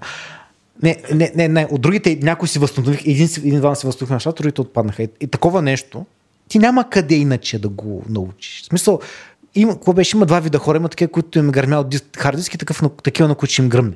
И някакъв е такъв урок, който е, че всичко си отива, всичко, и човек трябва да е подготвен за всякакви такива ситуации, че нали, трябва да се има предвид, като правиш каквото и да е. Е, такива уроци не се научават лесно. И те се научават точно на гърба на юзерите, на твоя гръб, по-малко са на такива роди. Добре, дайте върна на дебъгването. Значи това, което ми ще и двамата сме правили с тебе в много различни контексти е дебъгваме доста код. И сега да кажем, някой ни слуша и си мислим, добре, аз тук искам да стана по-добър в дебъгването, не съм много добър в дебъгинга. Откъде я започна, какво трябва да правя, как, как да се научи да дебъгвам? Ма, то е просто. Има, значи има една книга Дебъгит, в която има първа глава. Първата глава ти обяснява всичко. Другото са някакви екстри. Тя ти обяснява. Правиш експеримент, тестваш, потвърждаваш и така. Scientific метод. Няма друго. Значи всичко извън дебъгването, извън този метод, е, че трябва да знаеш какво виждаш, което се научава с дебъгване. Изчетене и с ровен да видиш какви са ти инструментите. Всичко това е. Нали, в, някакъв, в някакъв момент трябва да се научиш да разбереш какво виждаш, ама това ще го научиш докато дебъгваш. Смисъл, ти като видиш нещо 15 пъти, ще кажеш, аха, това може би трябва да знам какво прави. Нали, всеки си, ще сгубиш, ще събереш инструменти за конкретното нещо, ще можеш да дебъгваш с тях и ще можеш да си намираш нови инструменти. Нали, ще знаеш, например, че много по-лесно дебъга, като имаш твърде много информация, отколкото нямаш, като нямаш достатъчно. Защото това е някакъв такъв много голям проблем. Хората така няма достатъчно информация и не знаят какво правят и не знаят, че трябва да се, и не знаят, че трябва да се намерят още информация. И не знаят как. Нали, защото, например, защото да се научиш да обработиш там от моите примери, има 10 мега, 5 гигабайта S-Trace в текст, с S-Trace или там 5 гигабайта логове, ми ще сгубиш там нещо тъпо на shell script с set и oak или там, не дай си Боже, на Perl или PHP, ще го изпарснеш. Това ще стане. Всеки мога да напише това. Сега гадно, бавно, но ще го направиш. Един път ще го завчиш. Но което е много по-лесно, по-лесно от това а, да стоиш да гледаш, а, да се опитваш да направиш права по една точка, нали? Така да го кажем. Нали, за права ти трябва две точки. Ага, право по една точка. Право по една точка няма как да стане. А това се опитва. Много хора, като тръгват да дебъгват, правят това. Виждат едно нещо, казват, ами сега какво може да е това? И седи и съчеш по главата. Ами, какво правиш? В смисъл, ти не можеш да го измислиш това. Ти не си компютър, ходи събери информация. смисъл, не можеш да измислиш хипотеза от е така ти падне. И затова инструментариум е важен и информацията е важна. Какво имаш пред под инструментариума и какво имаш пред под информацията? М- значи, всяка една система върши някакви действия. В, различни, в някакви процеси нещо се случва. Тия действия някъде не се случва нещо вярно. И ти на някакъв, някакво ниво трябва да можеш да видиш какви са тези действия, например. Трябва да можеш да видиш логовете на системата, където е казала тук това може би не е както трябва. Трябва да можеш системата как се комуникира с други системи. И в някакви моменти трябва вътрешно да видиш нейното състояние, какво прави. Като за всичките тези неща има различни начини. Нали, на някакъв пример от преди два дена. Стоим и гледаме един Elasticsearch, че прави супер много и операции. И аз стои го гледам си казвам, той не може да прави толкова операции. Не е възможно. Той няма толкова сходящ трафик. Абсолютно това е глупост. Тук нещо объркали. И сядаш да го гледаш и той се намира някъде пъхнат в някакъв кубернетис на майната си. Нали, не е много лесно стижне, но може да гледаш системата отвън и може да, да видиш, нали, може да погледнеш буквално на блок девайса, например, какви операции се случват. Защото може да погледнеш от другата страна, може да видиш как си говори той с блок девайса и може да и това, което ние видяхме, много бързо, че той самият той прави 10% от операциите, другите, 10, другите 90% ги прави файловата система. И, стигна, и нали, след известно време открихме, че всъщност той просто отваря и затваря файлове като гламав и ги мести напред-назад, защото са много малки някакви там някакви, някакви неща. Не, защото следващата стъпка беше, че може да качим от другата страна, да видим той как се говори с кърнала, си не стрейс, и може да изкараш там за събереш за 10 секунди, да преброиш, че колко хиляди там, 10 хиляди операции се случват и може да видиш, че тези операции също са това, което ти е проблема. И като имаш представа как изглеждат ти операции, може да отидеш да питаш документацията му ти защо правиш глупости и да си отговориш на въпрос. Защото нали, ако просто отидеш и питаш, абе, това защо прави толкова много операции, няма отговор. Защото те са милион възможни начина. Ама ако а, може да видиш точно какво се случва, много по-лесно може да си отговориш на въпроса, защото може да закачиш от всяка една страна на системата. И аз това много, значи много ми е готино това в компютрите, че имаш начин да се забиш навсякъде. Нали, преди някакво, някакви години ми отваряха главата а, да ми правят нещо. И от това нещо съм си говорил с докторите, какъв инструментариум имат за, за откриване на проблеми. Това си доктор е ужасно. Ама наистина ужасно. Аз мога да си позволя да правя експерименти, да пробвам нещо пет пъти. Или хиляда пъти. Мога да пусна в цикъл да се пробва с различни параметри, докато излезе нещо. Мога да се забия на абсолютно всякакво дребно ниво. А ако искам, не дай си Боже, мога да гледам процесора как цъка. Малко по-сложно мога да накарам това. Мога да направя. Сега малко трудно, защото наистина там са милиарди инструкции в секунда, но ако опреш до там, дори това може да свършиш. Докторите имат нещо, с което виждат на значи, модерните ядрено-магнитни резонанси, виждат с 0,1 мм разделителна способност. Аз мога да си купя домашен принтер, където има по-хубава разделителна способност. Такъв а, 3D принтер. А те трябва да видят неща, които са много по-древни. И те гадаят на червана гълъби там. Е, много, много, много помогне, защото, помогне, защото там са супер странни неща за разпознаване, обаче си приличат. И те трябва да се справят с... А, не могат да направят експеримент, не могат да го видят това нещо, те и с очи не могат да го видят това нещо в някакви случаи. И трябва да успеят да се оправят с него с едни такива ужасяващи средства, които аз ги оприличавам на това да оправиш мрежов проблем с това да спираш и пускаш тока на компютъра. Горе-долу това е. So, такъв ужасяващ момент. Та ние сме много щастливи в това отношение. О, аз тук съм много съгласен. Имаме, имаме много яки инструменти. Това а, ги знаем. Но, все пак, контекст за нашите слушатели, какви инструменти? Дебъгери, S-Trace, така нататък. Ма, зависи, зависи какво правиш. Аз имам 15 много любими инструменти, зависи колко навед... в какво трябва да се здравиш, какво, какво трябва да видиш. Дай някакви примери. Моят любим инструмент е S-Trace. Аз с S-Trace мога да дебъгвам почти всичко. Какво прави S-Trace? S-Trace ти показва интерфейса между кърнала и приложението. Тоест, това са всичките обращения на приложението към кърнала. Всички е този интерфейс. И понеже в наши дни почти всичко на практика работи с кърнала и повечето ти комуникация, повечето ти работа е с кърнала. Мрежата ти е там, файловете са ти там, комуникацията ти до базата минава през кърнала. Мисъл, това ти е много хубава граница, през която да го гледаш. Има подобен инструмент, който е L-Trace, който е на границата с липцето с системата библиотека, който е малко, в който може да видиш типа, например, тук сравня, се сравняват два стринга, ако е такова нещо, с който може да, ама той не винаги е толкова полезен. И имаш много такива инструменти на всяко ниво на езика, т.е. имаш инструмент, който може да му кажеш, събери ми какво, е, какво прави в момент, какво прави, как се изпълнява, какво се случва, за да видиш след това нали, къде нещо не изглежда вярно. Не, има такъв тип инструменти, които просто събират много информация, която ти ровиш. Например, подобно е да пуснеш логовете на нещо си, на максималния дебъгинг и да ходиш да ги ровиш. Това е от едната посока такъв тип инструменти. Имаш инструменти, с които може. Да, между другото, другия мой любим такъв инструмент TCP-Dump, който стои слуша на мрежа, той е също нещо. Но освен това имаш други инструменти, които можеш да кажеш, дай ми текущо състояние.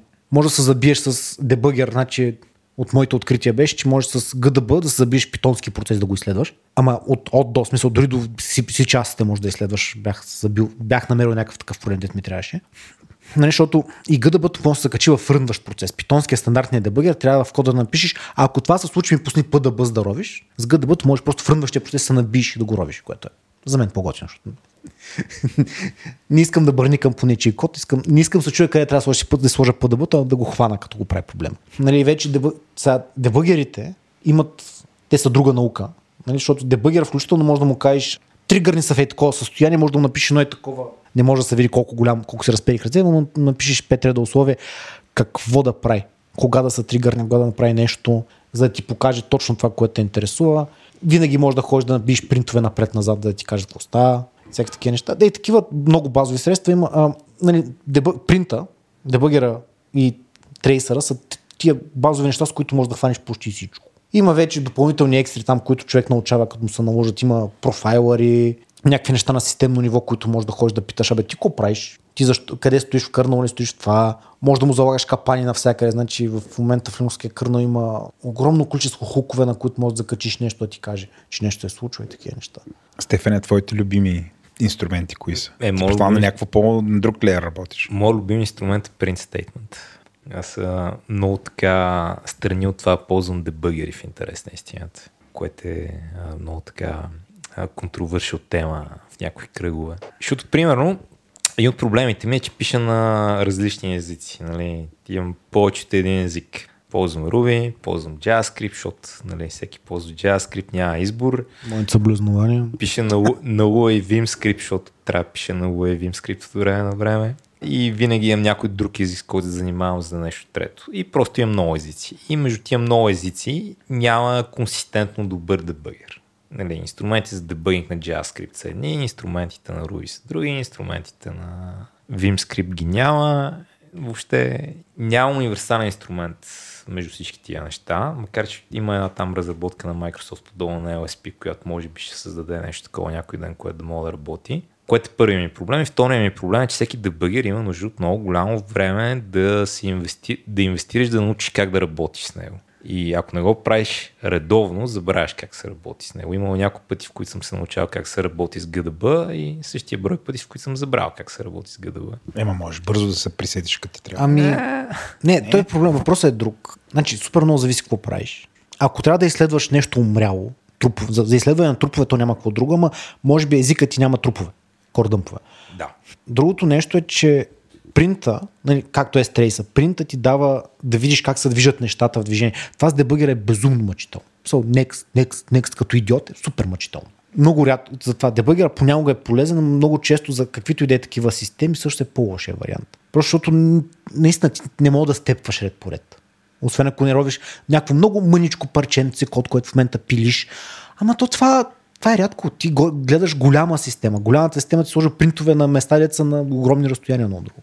Да, много, много по-бързо става така в много от случаите. Нали, първото нещо, което гледам да направя е да мога да натисна на бутонче, за да си пресъздам проблема. Просто ако това е един голям PHP файл, който рендира нещо като baseline, просто мога да рефрешна, да тригърна целият код и си сложа принтове. Ако е по-голяма система, тук там ще имам някакви тестове, с които мога да закача там, където ми е проблема и мога да ползвам теста като нещо, с което да ексерсайз на кода. Известно време писах iOS в Xcode и там беше мъчително, защото всеки път трябваше да рестартирам приложението и да почна цъкам от начало по него. Значи тези хора си мразят и потребителите, и девелоперите, и всички. Значи трябва да ги забърнят с... Извинявам се. Да, там, ужасно е там беше по-мъка и дори там, където нали, трябваше да съм задължително в някакво идея, много често ми беше по-лесно да си сложа принтовете, си рестартирам приложението и да цъкна два пъти в него, отколкото да пише conditional, conditional дебъгове в някакво, в някакво малко интерфейс в Xcode, което я оцеля, я не. Та, мисълта ми е, моят метод е да успея бър, да стигна от там с едно бутон, че си пресъздавам проблема и след това слам принтове.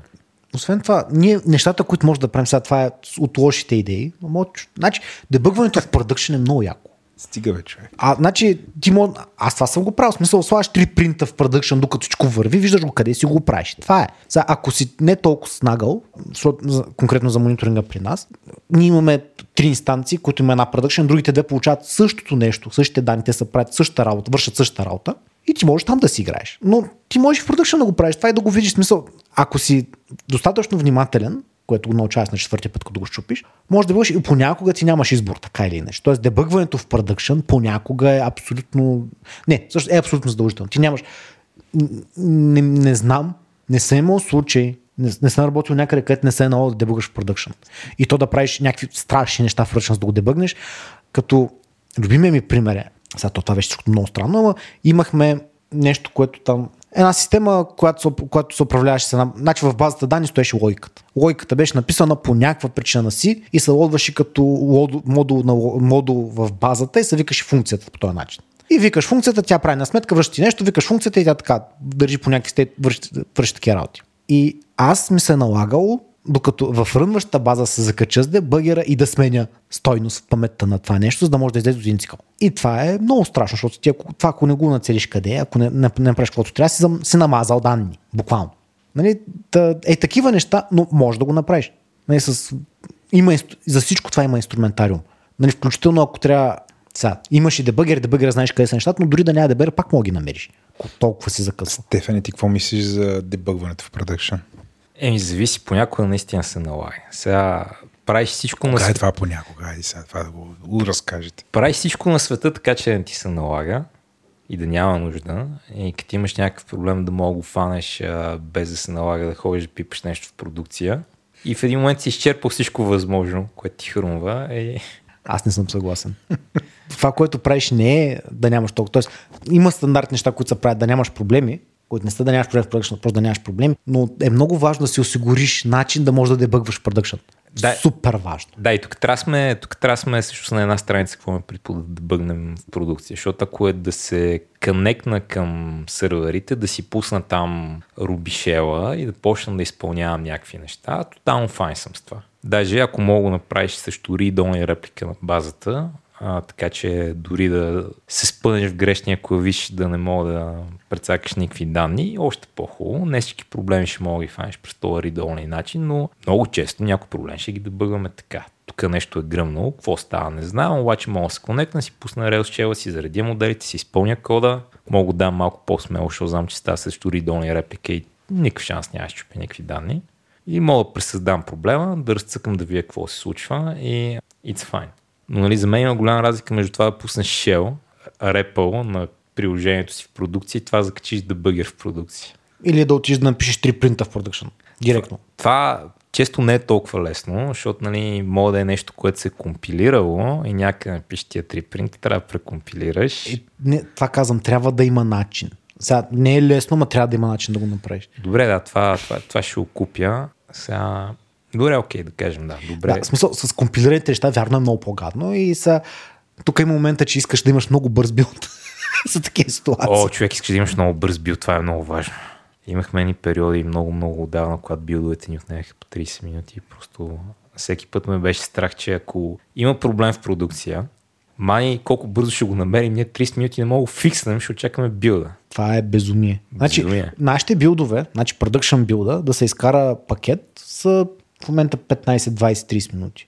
Зависи. Защото бил да прави пакети за няколко операционни системи, пускани тестове, пускани работи и така нататък. Но ако трябва да си изкарам едно байнари, което да си сменя, са секунди. Да, така трябва да става. Въпреки, и, и, трябва да си го занеса нали, на, на ръка и такива работи. Това е, има три аларми, които казват, тук има нещо, което не очаквам да рънва там. Обаче може да го направиш. Нали, това, и това, това е за компилирания код, за питонския код. Ходиш и е, бой по каската смисъл. Това... Трябва да рестартираш нещо понякога, защото е заредил в паметта. Но да. да. Зависи какво е, но да, трябва, но като цяло можеш да трябва да можеш да го направиш това в продъкшн. Трябва да можеш, дори, значи, за нещата, които ние правим, ако се закачи с дебъгъра, ти си го убил вече, защото има ни такива лайви там, които... Големия проблем с принтовете при нас, между другото, е, че ти принт не можеш да сложиш, защото принта ще го убие. Ако имаш нещо, което търкаля по стотици хиляди операции в секунда и това е нормалното му поведение и работа, трябва да си много внимателен какви принтове къде слагаш. Ние даже имаме специфичен механизъм за тази работа, който, изобщо, който не минава през стандартите, да използва един shared memory файл, от който следим binary log. То няма друг начин. Просто за, за някакви такива много често случващи се евенти. Ако, ако всичко това звучи много извънземно нашите слушатели, я кажи все пак какво правите. А. Защото допускам, че повечето от нашите слушатели правят прямо приложения, докато вие правите нещо по-различно. Ние сме инфраструктура на инфраструктурата. Ние правим блок сторич системи, които се използват в клаудове. В смисъл, ако някой ползва клауд сервиси, диска, който получават отдолу е нещо като... Е, ние правим такова нещо, което се диплойва при клауд провайдера и то си работи. И неговата работа е да работи бързо за много операции на много машини. Смисъл е такъв тип работа и нали, нулевия му фичър е да не губи данни. Смисъл, това не, няма там спор по темата. А, и да няма и следващото е да няма даунтайм. Тези неща са, то трябва да работи в... Трябва да работи. Няма спор. Мисъл, е, такъв тип система, който, например, са, ние така работим, не всички работят така, нали? защото имаме от време на време Enterprise клиент и казваме на Enterprise клиента, ние сега ще апгрейдваме. И те казват, аха, а това колко даунтайм ще има, колко време такива работи. Ние няма да има даунтайм, ние не сме расли по дърветата. Да, апгрейда се прави и апгрейда всичко работи, докато се апгрейдва системата. Няма такива работа. Тя е дистрибутирана shared nothing система, може да риташ както си искаш, тя продължава да работи. Това е работата. Обаче нали, хората ни, и това има такива специфични изисквания, като го правиш, но и хората още не са свикнали с такива неща. Да, за, за контраст, ако, ако си в Amazon и ползваш RDS, техния мениш PostgreSQL сервис, от време на време ти праща имейл, сега ще спрем PostgreSQL сервера за няколко часа да го апгрейдна. Да, обаче, например, за EBS това не се случва, за Block Storage това никога няма ти го кажа. Мисъл, няма ти кажа, те дисковете ще спрат. Е, да, за EBS няма ти го кажат, обаче мен просто ме майнбола, че ти го кажат за RDS. Ами много е трудно да направиш иначе. Значи за база данни трябва да... Значи за този вид база данни трябва да помисля как мога да, трябва да го измисля как ще. Има едно CockroachDB, кое е хлебарката, което е дистрибутиран Postgres, което може и да може да го прави това. Ама задачата е сложна. В смисъл, това да търкаляш три версии в дистрибутирана система на, едно нещо и те да могат да си говорят и да не са потроши, не е тривиална задача. Значи нашите DBA, понеже са някакви гурута, са хванали цаката на Zero Downtime PostgreSQL upgrade, ама не ми е това point. Point mm. ми е, че в модерното правене на софтуер, в скови application, а не а, инфраструктура за инфраструктурата, като почнеш да се хостваш по разни неща, дори като AWS, което нали, е някакъв златен стандарт, и почнеш да ползваш а, тия сервисите, не инфраструктурата, ами сервисите, това да, да е, е така, ще ти апгрейне нещата. Тогава това е датата. Оправи се. А, значи, AWS са, лош, са такъв странен пример, защото AWS са, тези, са хората, които са успели да направят калпав сервис и да обяснят на света, че това е вярното нещо, с което да работиш. Те са буквално калпав сервис.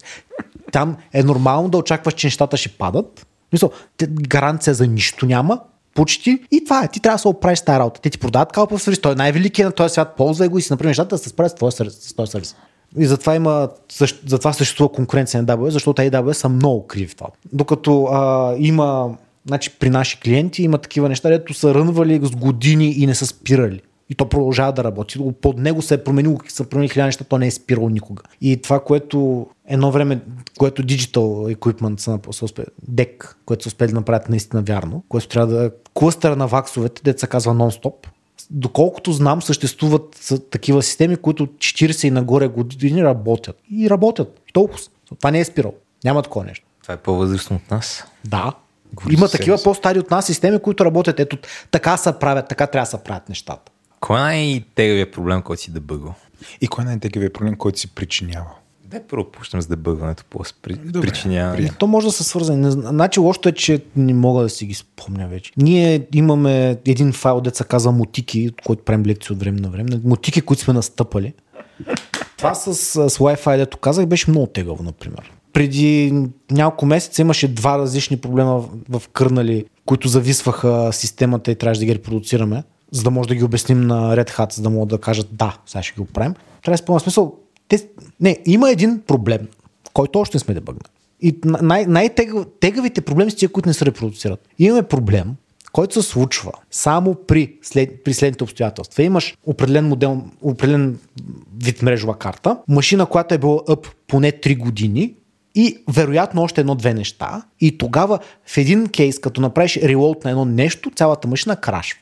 Ама това не се случва на машини, които са, имат по-малко от 3 години аптайм. Веднъж се случва. Не, още по-лошо. Случвало се веднъж на машина, която нямаше 3 години аптайм. Само веднъж. И това е абсолютно невероятен проблем, който ти като го погледнеш, той е, изглежда като намазана памет някъде в кърнала. Ама това е, това е си код. Това значи, че паметта някога се е кръпнала. Кога се е Ти си видял резултата от това, който кой знае кога е случил и кой го е случил, как го е случил.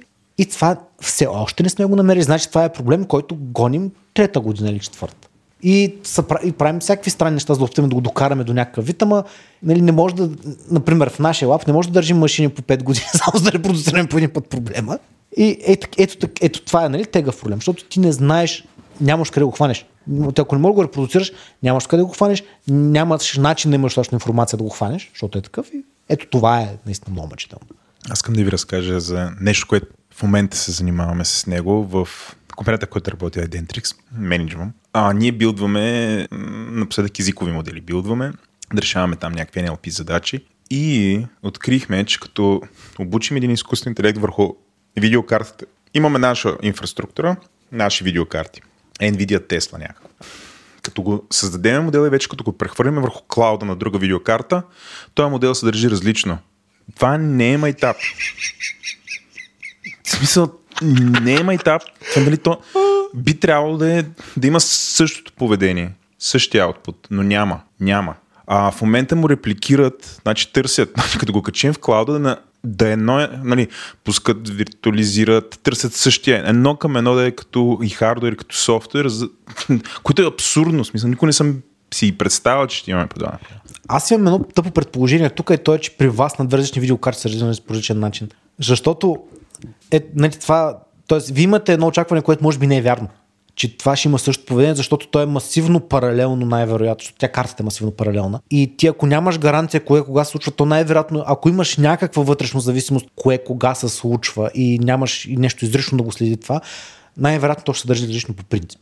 Тоест, това е много гадно, но в момента, в който вкараш парализация в каквото и да е, и почваш да не знаеш толкова прави.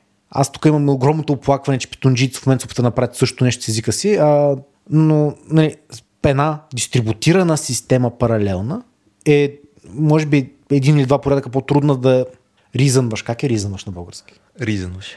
Да, как, какво точно би трябвало да прави? Защото тя е, тя не е предвидима. Тя не е, случва се тук едно нещо и то е ясно какво случва. Не, те си пречат по някакъв начин. Те си влияят. А, и нали, ако, как да кажа, това е толкова труден проблем, че умните глави в Intel и AMD продължават да им изкачат такива бъгове, които са от подобни неща. Защото, нали, като казвам умните глави, а, нали, аз, ние спрямо тях сме като деца идиотчета. Има наистина много умни хора там, които много добре знаят какво се случва и как.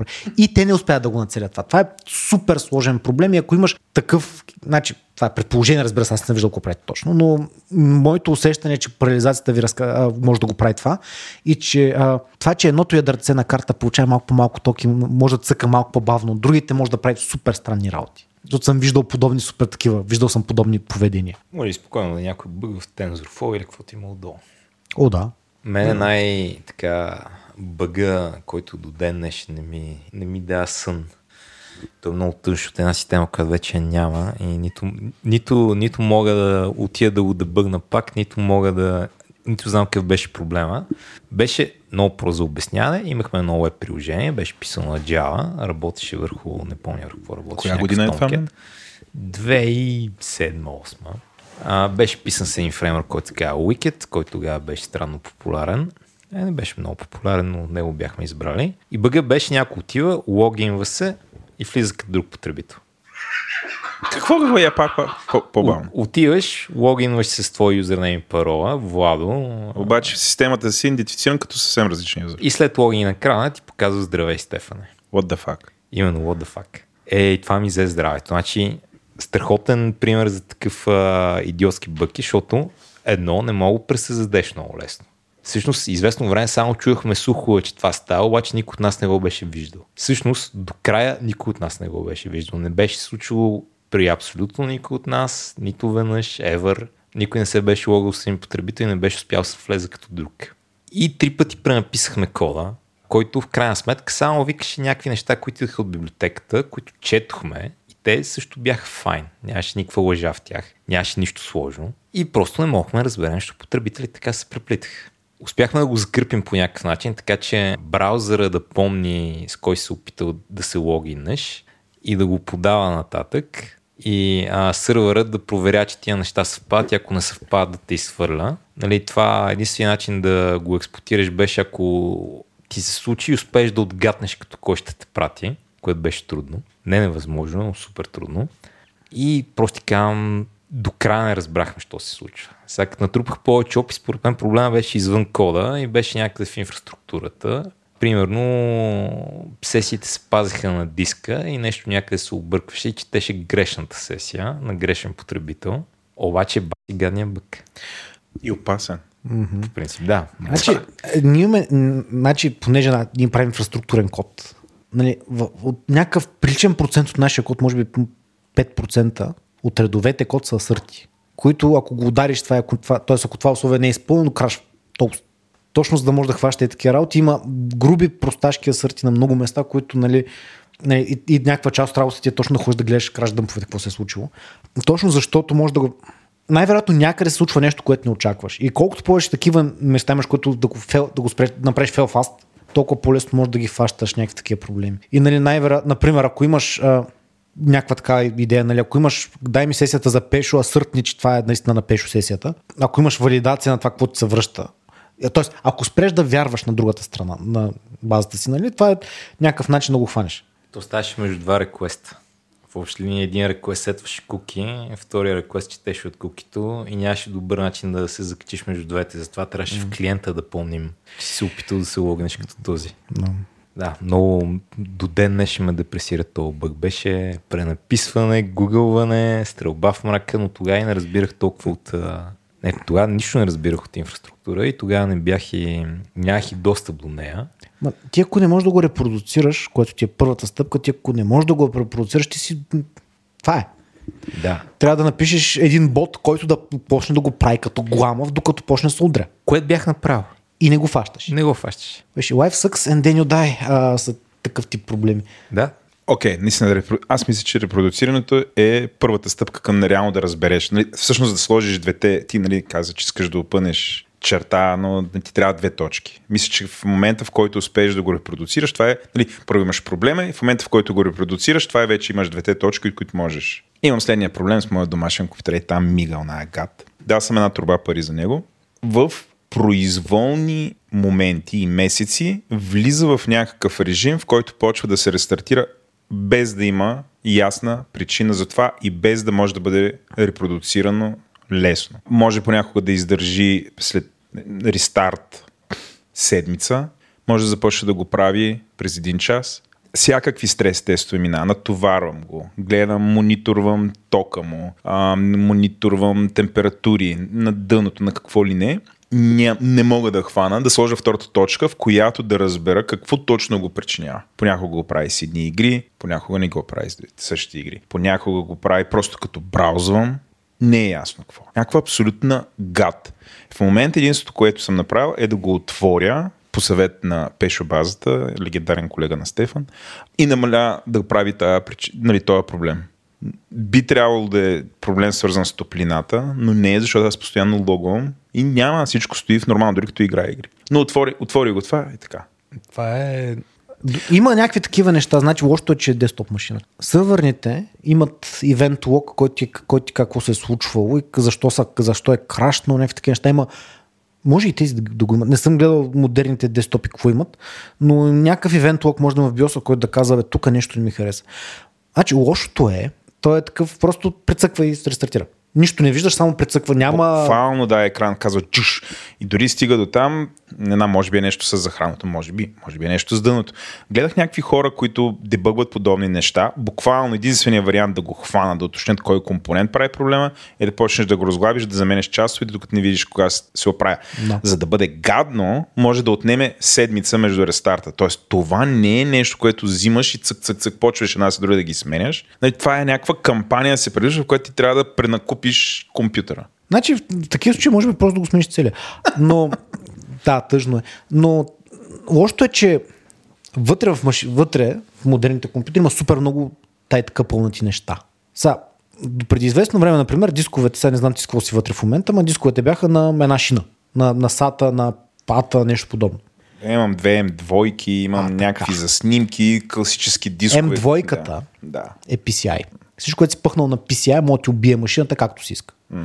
Защото то си говори директно по то може да каже на процесора, ходи да се гръмнеш. Което сме го, понеже аз го виждам това постоянно в някакъв вид. Мисъл, NVMe-то, тия девайси, които са на PCI, които са storage девайс на PCI, са нещо прекрасно, няма толкова бързо нещо. Има толкова много перформанс в него, че ние не мога да го напълним. А, Ама. М, обаче са вързани супер близо до всичко. В смисъл, те са вързани на процесора. Което значи, че ако този девайс реши да се щупи, той може да отнесе цялата система, защото Защото няма достатъчно развързване вътре.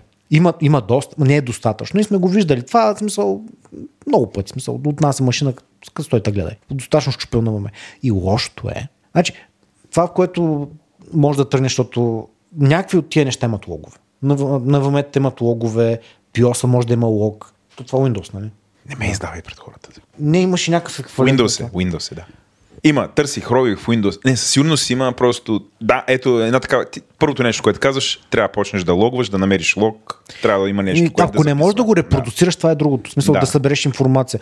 Други, за, за по-лесно репродуциране, значи, защото то може да е ток. Ако е ток, това е невъзможно за хващане.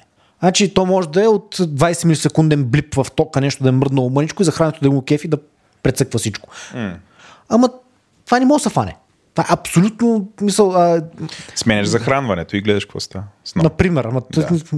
Да, много да си 600 лева. Ня, смисъл, няма. Не зна, е така. и, и, значи има дебъгери за захранване. Има, значи, съществува инструментариум. Лошото е, че това е хардвер и е супер скъп. Значи, ти можеш, съм, има такъв девайс, който можеш да закачиш и да слушаш какво се случва. И можеш да фанеш дълното, защото когато се рестартира точно какво е прецъкал. Може да се качиш на писта и услушаш. Ама не мога да си представя колко струва това. So, мисля, че е нещо безумно. Така че има начини, просто да, това хардвер е много гадна работа. Смисъл, не е толкова зле, колкото при докторите, ма е гадна работа. Ай, кога то подкаст стана като обажда се там чичо ти на майка ти и каза, абе детето разбира от компютри, нали? Може ли да тук ми помогне с да си изтегля торент от замундата? Това е супер. Значи, ето, това е такъв начин да се научиш на всякакви извратени проблеми. Аз от време на време ходя да бъгвам някакви такива абсолютни глупости. Само е така да поддържам форма, нали? И, и аз ходя да бъгвам уебовски неща, знаеш защото са много по-прости от това, което дебъгвам в момента. Знаеш колко е приятно. Принцип съм съгласен. Да. Там бавни реквести, там няма повече от 100 реквеста в секунда. Детски играчки. Не, не, не случайно се занимава с веб, нали, а не с... А... Не с хардвер. Не с което хардуер, да. да се връзваш към, към Power Supply Unity и да следиш Да. какво става. Нали, в един момент просто става по-ефтино смениш цялата машина в AWS и да виждаш дали новата машина има този проблем. Да, да. Добре, изговорихме. Нали, общо моят пример беше а, труден за проследяване, произволен проблем. Беше интересно как подхождаме за решаване на такъв проблем. Защото, между другото, такива неща се случват в живота. И, тук говорим за някаква смешка, смисъл домашен компютър. Мога го смешим, ако ти се случи на някакво оборудване, което струва 200 хиляди, нали, е съвсем различен Да, за него ще да купиш още 200 хиляди оборудване, за да го дебъгнеш. Да, е, любим пример. Сървърни, който се шегувахме, че страда от нарколепсия, защото заспиваше. След апгрейд от един Debian към друг Debian. Аз, ако искам да се науча да дебъгвам, какво трябва да направя? теорията на дебъгването е в онази, кни- първата глава на дебъгите. В смисъл как са научният метод, как се прави това нещо, е там. От там нататък, всичко от там нататък е да имаш инструментариум и да знаеш какво виждаш, което значи, че а, трябва да намериш литературата, която ти обясня какво виждаш горе-долу. И най-лесният начин да стигнеш до коя е тази литература е да тръгнеш да дебъгваш някакви работи, да, да, да видиш какво излиза там, какво се случва, да се опитваш да измислиш нещо и, да ви, и оттам да видиш как, какво би ти било полезно да знаеш. Тоест има и двата метода. Има, аз едно време така прочето, изчетох TCP/IP Illustrated, което е много яка книга, препоръчвам на всички. И това много помага за дебъгване на мрежи проблеми, защото знаеш какво виждаш. Нали, но ти може да не четеш от кора до кора, може да видиш какво горе-долу има в нея и после като видиш нещо, да отидеш да погледнеш книгата какво значи. По същия начин има, има хубави тухли, които можеш да прочетеш. Но нали, някаква много важна стъпка е да ходиш да щупиш нещо и да се опиташ да го правиш. И да се опиташ да разбереш какво точно прави. Мисля да се много труд... Човек не се научава много добре от други работи. Тоест, може да четеш неща 100 години, може да четеш как работи езика и какво да е, докато не го видиш, докато не го бръкнеш с дебъгера, не е същото нещо. Стефане, ти имаш ли какво да добавиш? Еми сега, аз мисля, че тук Васил малко страда от проблема на експерта, Така. който е как се прави това, а лесно е, как го правиш, ми просто го правиш. А, Чупиш го и го оправяш и се научаваш. Да, да, нали. Тук как... А... Ти си опитен колездач. Как мина тук през този завой с тия камъни след това и след това скокчето? Еми, какво имаше камъни? Минах през тях, взех завой, скочих. Скочих. Да, готово. Така става. Чакай малко не разбрах. Да, бе, това минаваш през камъните, взимаш завой, скачаш и готово. Така става. Което нали, е проблема, който имаш, когато си правил нещо дълго време и се опитваш да го обясниш някой по-начинаещ и ти е много трудно да го обясниш, защото толкова си го интернализирал, че дори нямаш много добра представа за всъщност какви всичките малки неща, които правиш, защото те вече ти станали second nature. ако ме разбираш. Тоест той според тебе е много по- по-сложна, е с повече детайли, нюанси от това, както, сте, а, както а, Васил го представя. Но за него това е, пф, той е common sense. За него те са втора периода вече. Той просто и на сън дебъга. Ама Ти съгласен? Аз, между другото, тук съм по-скоро. Мисля, че той е откровен. Наистина няма. Де да знам сега. Дори да го накараш, ма кажи всичките сътъл неща. Не мисля, че ти, той ще влезе в. Ще може да влезе в някакви детайли. Да ми кой е прав. Не, значи единствената разлика между как дебъгвам аз и как дебъгва някой джуниор, който тези неща не, не го е правил толкова, не ги знае тия неща. Разликата е скоростта. Извън това, той е също. Ама, ама също нещо и с колелото, нали? Оня, дето се пуска по камъните, взима за вой, скача, го прави много по-бързо, отколкото го правя аз, докато си носи колелото на рамо. Скоростта си я добиваш от това, че го чупиш. В смисъл. Скоростта е от опит идва. От опит. Ти имаш опита и да. Да. Той не е въртял много и там скачал. Но, значи, преди някакво време дебъгвах нещо, което никога не бях, нещо супер странно, което никога не бях виждал. Не мога да спомня каква гняз беше. Нали, е нещо, което ти стоиш и го гледаш и аз такова нещо не, не съм пипвал в живота си. И не знаех откъде го фана. И след зачетох се намерих три инструмента, които хората казват, че могат да използваш едно по едно, по едно, по едно. От някъде може да го заходиш, да го видиш какво прави. Мисъл, като може да го, като знаеш от една страна откъде можеш да го ритнеш, нали? т.е. като можеш да спуснеш да, да си видиш проблема и вече си тръгнал да ровиш инструменти, се научаваш от нея повече време. Мисъл, да видиш кой е проклетия инструмент, как се ползва, той дето го е писал, какви наркотици е използвал, като го е писал и такива работи, защото има много странни инструменти на този свят. Нали, но в някакъв момент, като посвикнеш тия неща и като почнеш да, да пипаш малко системата, нещата са окей. Тоест, ти с тази теория може да бъдваш мейнфрейм. Аз мейнфрейм в живота си не съм пипал. Смисъл, чел съм веднъж някъде как се пише, как се работи с VMS и си казах, че никога не искам да го правя в живота си, защото там ползват само големи букви и, и, и такива дълги думи. Но всичкото там е също. Тоест, трябва да намериш верния инструмент, с който да го слушаш. Който може да го няма, който в най-тъжните случаи трябва да си го напишеш. Ама извън това е. Не, няма. И, и, това е разликата. В смисъл, ако, ако ти дам на тебе да дебъгваш мрежов проблем в а, някакви щупени случове, Сочи Стефан. Е, ще ти Стефан? звънна, ще ти звънна на тебе, очевидно. Смисъл. Ема няма, не да речем, можеш, не ням- можеш. нямаш му телефон. Нали, а- а, ако- но ако, нали, ако ще прочетеш, ще намериш къде са инструментите, ще го зачетеш, ще го намериш смисъл, ще научиш как работят тия неща, то няма да имаш избор. Факт, факт. Ама и така ще го научиш много до- по-добре, отколкото е, сега да седеш да прочетеш четири книги на... Ама виж, тук сега ще има някакъв момент. Първо, ще имам някакъв метод, който съм разработил за времето. Който е да имам някаква последователност и дисциплина в това, което правя. Първо ще седна и ще направя някакво експлоратори нещо. Ще почна да го ръшкам от всякъде, колкото да видя какво знам, какво не знам, какви компоненти има. Просто е така се ориентирам около системата. След това ще почна да си създавам хипотези. Също ще видя дали въобще мога да си създавам хипотези. Ако не мога да си създавам хипотеза, ще бъда, «М, тук не знам достатъчно. Значи трябва да ходя да чета и да разбера какво се случва. Нали? Тук минавам от добре ръчкам го към добре знам, че има неща, които не знам, дай да, я да ги разбера тях. След това ще седна да чета тия неща в изолация и се опитам после да ги видя и в реалния проблем. Нали? Няма да отида да седна да чета TCP, я тук един абзац TCP, един абзац да гледам към приложението, ще седна, ще прочета TCP, ще се уверя, че го разбирам. Ако не съм се уверил, че го разбирам, ще направя някакви неща с него е така в вакуум, колкото се увери, че съм го разбирал и после се върна. Сега разбирам ли по-добре проблема? Да, не. Имам ли хипотеза? Да, не. Имам хипотеза, добре, мога ли да видя какво се случва? Не мога. Добре, трябва ми инструмент, за да видя какво се случва. А ход търси инструмента. Тук нали, пак ще питам нещо или ще търси в Google или аз не знам. Но пак имам някакъв такъв метод.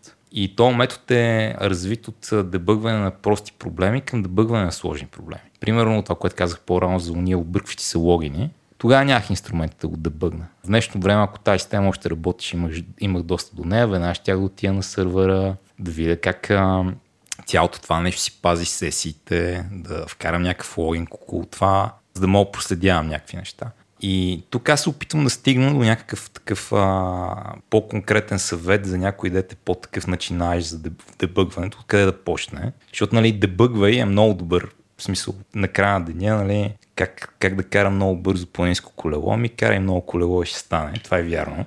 Но има и неща, които мога да правиш, за скъсиш, а, за ти се наложиш да караш по-малко в крайна сметка, стигнеш до крайния резултат. Хората са различни. Тоест, аз как, ти както работиш, аз, например, не работя така. Аз, ако трябва да дебъгвам нещо и въобще не го знам какво е, аз много на, го чета на парче, много рядко сядам да изчета нещо голямо, за да си го изясня, защото, защото нямам времето за тази работа. Но мога да си намеря това, което правя е да си намеря малкото парче информация за някакво конкретно поведение, което да мога да намапна към това, което виждам. И така, докато го нацеля всичкото, което ми трябва. И си хората са много различни в това отношение. И затова смисленият съвет основно е дебъгва, защото хората ще си изградят някакви навици, докато да видят кое работи за тях, защото всички работят по друг различен начин. Ма това е само ако са успешни. Кое да, кое да, да хората, навиците? Не, ако са тръгнали да дебъгват нещо и са го дебъгнали успешно. Ми, не. Те могат да, могат да фейлнат 15 пъти, могат, може някой да, да питат другарче, другарче да им помогне. В смисъл, не е задължително да си успешен. Човек се учи много по-хубаво това, ето не е успял, отколкото това, ето е успял както твоя пример, нали. Мисля, остава ти много, много гадно в главата и си кажеш, не може повече да става така. Добре, не мога фел. Затова се пишат постмортеми. Защото най-важното нещо от постмортема са последните лето, което ко правим, за да не се случва повече това нещо, повече, защото не може така. Какво е постмортем? Постмортем е ако се щупи нещо, ако случи проблем, описваш защо се е случило, някак. как точно се е случило, какво го е причинило със сигурност и какво правим, за да не се случи повече. Нали, най-важната част от постмортем. Добре, дай да, дай да преформулирам. Това, което твърдя аз, е, че всичко в този занаят е може да сведе концептуално до една труба с трикове която има много, много, много малки трикове. Един такъв трик е S-Trace, един такъв трик е нещо друго. И искам да те накарам да влееш някои от тия трикове, защото според мен това е полезно. Аз ще дам един пример. Наскоро дебъгвах, тук мога да спорим дали е дебъгинг или оптимизация, но за мен като нещо е бавно, това е бъг, съответно дебъгвах. Едни GraphQL заявки в кода ни. Бяха много бавни в девелопмент. Отнемаше една секунда да се сервира един реквест, което беше скандално много. В смисъл не ставах толкова много неща. И бях добре, искам тук да разбереш, то всичко е толкова бавно и да го фикста. И сега, нали, пуснах един профи, един такъв, как се нарича това? дава такъв семплинг, който от време на време Семплинг профайлър, да. Гледах резултатите, в резултатите нищо не излезе, което можех да разпозная към от това идва проблема.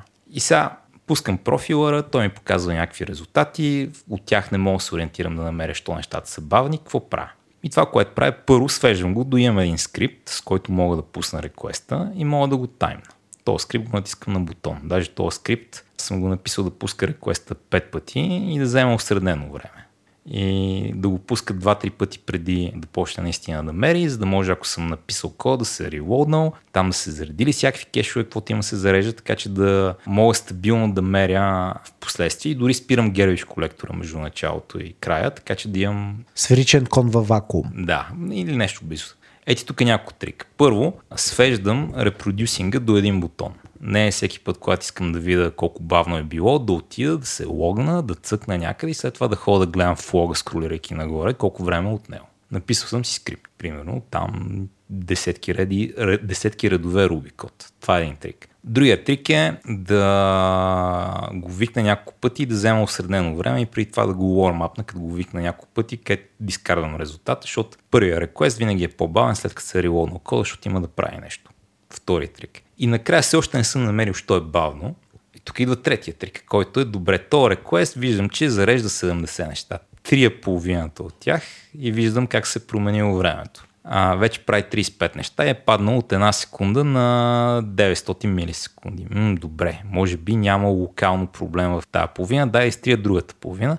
М, падна на 300, примерно. Ага, тук някъде може би има нещо бавно. И аз сега от тая една половина, която изтрих, да изтрия от нея една половина и да видя нали, как ще се промени времето правят двоично търсене на практика, на къде е бавно. Bisection, да. А, ма това е, имаш много гаден профайлър. Ами, това ми е поинта за различните езици. Някои езици имат много хубави профайлери, други езици имат много гадни профайлери някои проблеми просто не подават добре на профайлинг, така или иначе. Защото проблема не е да кажем в а, едно място, една функция, която няма твърде много време, а в това, че се зареждат хиляди малки обекти в паметта и иди разбери кой зарежда хилядите малки обекти в паметта. Не се вижда толкова ясно в профайлера. Има, между другото, защото е, има един профайлър за Linux, първ, който може да, мисъл той гледа, мисъл може да слуша на, директно на един процесор какво се изпълнява. И хваща доста надълбоко, смисъл за каквото има символи хваща, което значи може да хваща включително питонски функции, мисля. И там има следното нещо. Той освен, че може да ти логва нали, семплите в коя функция е, може да ти логне целият стек трейс което значи, че ти може да, ако имаш кейса с а, хилядата, хилядите малки обекти, ти ще имаш едно общо място, от което този, дето ги лодва обектите, ще си личи много. Да, да, ама заради пет нива на абстракция, това общо място е хендлера на HTTP request. Ми, значи профайлера трябва да може да ви вижда, вижда през нивата. Това е много странно, че не може. Аз затова казвам, защото този профайлер се използва за кърналски работи, ама той може да види от кърнала до липцето, до либа на питон, до питонския код и може да хванеш нещо подобно там. Нали, Идеята е, че няма причина да не можеш да, да, не можеш да вкараш нещата от а, друга, т.е. Да, да нямаш нещо, което да хваща всичките леяри. Особено ако са в същия език, няма причина да не можеш да си ги хванеш, те са си при теб. Нали, това, но така де, има случаи, в които това не може да стане. Да, има, им- има ситуации, в които нали, просто профайлера или го нямаш в езика си, или не винаги мога да видиш проблема Ама тогава може да набиеш един принт в всяко заделяне на обект, да видиш откъде е дошло. което, е, което е друг трик. Да. нали, да набиеш принтове навсякъде. Принтовете са. Не, те са. Но това са. Методите не са толкова много и още е, че не мога да кажа, че има универсален. В смисъл, аз, например, дебъгвам всичко с S-Trace. Ми, моята среда е такава. Аз твърдя, че с S-Trace може да видиш всичко, каквото на интерфейса между кърнала и приложението има достатъчно неща, по които можеш да се ориентираш какво се случва. И то ти отговори на въпросите. Защото включително може да видиш колко време ти отнемат заявките към базата, защото те, ти оттам си говориш. Ти въобще няма да видиш какво прави базата. Нищо няма да ти отговори за индекси и такива, но ще видиш кои заявките бават което са там се вижда. Това е, и това е много такъв а, голям чук. В смисъл не е верният инструмент. В Смисъл, ако искаш да видиш колко са ти бавни заявките, верният инструмент е, че трябва да си кажеш в това, което ти ги изпълнява, да, ги- да мери времето. Или да кажеш на базата ти мери време, защото всички нормални бази го могат вече, слава богу. Но ако си опрял до тази работа, смисъл много лесно можеш да закачиш да погледнеш по средата. И това е с кое се чувстваш комфортно. Това е като пример, не, това за комфорта е много важно, защото, например, Нали, аз се базикам, че сме фирма стари хора и съответно всички, всеки прави нещата по свой начин. Ако седнеш на някой друг на машината, не можеш да се оправиш никога. Но, например, как ти как, например, ако трябва да сметнеш, да умножиш две числа, да събереш още нещо, да направиш сметка, как го правиш? Оп, много зависи какво настроение съм. Имам едно тулче, което се казва, ако съм на Мака, имам едно тулче, което се казва, аре, как се каже, той е такъв лончер, Alfred се казва, в който натискам Command Space и мога да си пусна някое приложение, но мога да напиша 1 плюс 3. И ще ми каже 4. Ако съм на Linux, пускам Shell, пускам произволен език за програмиране, най-често Ruby и пиша 2 плюс 3. Те. А, и като пример от другата страна, значи при моите колеги има един човек, който сметка си ги прави в GDB. И има един, който го прави с а, а, таблици. Аз го правя с BC и, съм, и има някой, който с нормален калкулатор. И е такива супер. Е, да, има някой, който пуска го прави в. Значи, значи хората, хората, които го правят с BC са едни от най-големите хакери. Какво да е това кажа. Едно много старо Linux. Не, той, той е command line tool, в който може да подаваш сметка. В смисъл, пишеш му нещо с скоби и така, то го смята. От какво беше съкрещение? Защо не ходите просто в Google Binary да го пишете и той Google Не, не, смята също. някакъв, някакъв Ако калкулатор. трябва да отвориш браузър да сметнеш две числа. Много е ба... Значи аз отварям много по-бързо терминал, отколкото браузър. Да, Зависи... Е, точно е, това е за инструментите. Съответно за дебъгване, за инструмент за дебъгване, нали, ако някой и това, нали, аз сядам да дебъгвам с някой от програмистите нещо и дебъгваме някаква Java. Нито един нормален програмист на Java няма да си е стресне Java. Това е болезнено. Java-та повечето време си го изкарва в това да си подава едни локове напред-назад, трябва да се отфилтрират много дразнещо. Ама аз мога да хвана някакви неща там, които са по-лесно, отколкото хората, които дебъгват, се занимават Java, но те пък имат други инструменти, които ще хванат това, които аз нямам, защото аз виждам Java веднъж на месец. Два, три, слава богу. Так, супер зависи какво правиш и супер зависи. Тоест, инструментариума, начина на използване на инструментариума, всички тия неща супер много зависят от каква среда си. И аз мога да разказвам за моята среда. Има неща вътре, които са аз, например, мога да кажа, супер важно е да можеш да имаш един голям текстов аутпут и да го сдъвчиш и да си отговориш нещо от него. Ама това не е въжи за всички. Смисъл има хора, които са, работят по Windows, там такива неща няма. Ама не, и това е валиден point, защото, примерно, аз поне как го интерпретирам, много често имам много логове и понеже са много големи, не мога да видя какво става в тях на око, искам да мога да си напиша програма, с която да видя. Да. Примерно, да кажем, не знам, имам лог там на един request, който плюе супер много неща и искам да преброя SQL заявките от лога. То пример е тъп, защото мога и в приложението си преброя SQL заявките, но да кажем, искам да преброя SQL заявките от лога. И нали, важно ми е да мога да седна и да напиша програма, която да мине през лога и да ми каже този request направи 50 SQL, не, направи 735 SQL заявки, твърде много са, за да мога да си кажа, аха, добре, проблем е, че правя безумно много SQL заявки за ето тази логин страница. Чакай сега променя малко кода, да видя като какво променя в кода, това число 735 ще падне до по-разумно число. Но другия момент е, че на това нещо, ето ти като такъв пример, това не може нещо, мога видиш от базата. Може да стоиш от другата страна и да кажеш, а, къде, кое се блъска твърде много в тази база? Къде блъскаме толкова? Къде се изкарваме най-много време? Къде блъскаме най-много? И оттам да си отговориш какво трябва да спреш да блъскаш. И зависи с кое се чувстваш по-комфортно. Нали? То според мен и двете ти трябват в интерес на истината, защото да. понякога от базата мога да видиш от тия 735 заявки, 730 са select from users where ID равно на едно. Проблемът е, че селектвам потребителя 700 пъти, вместо веднъж.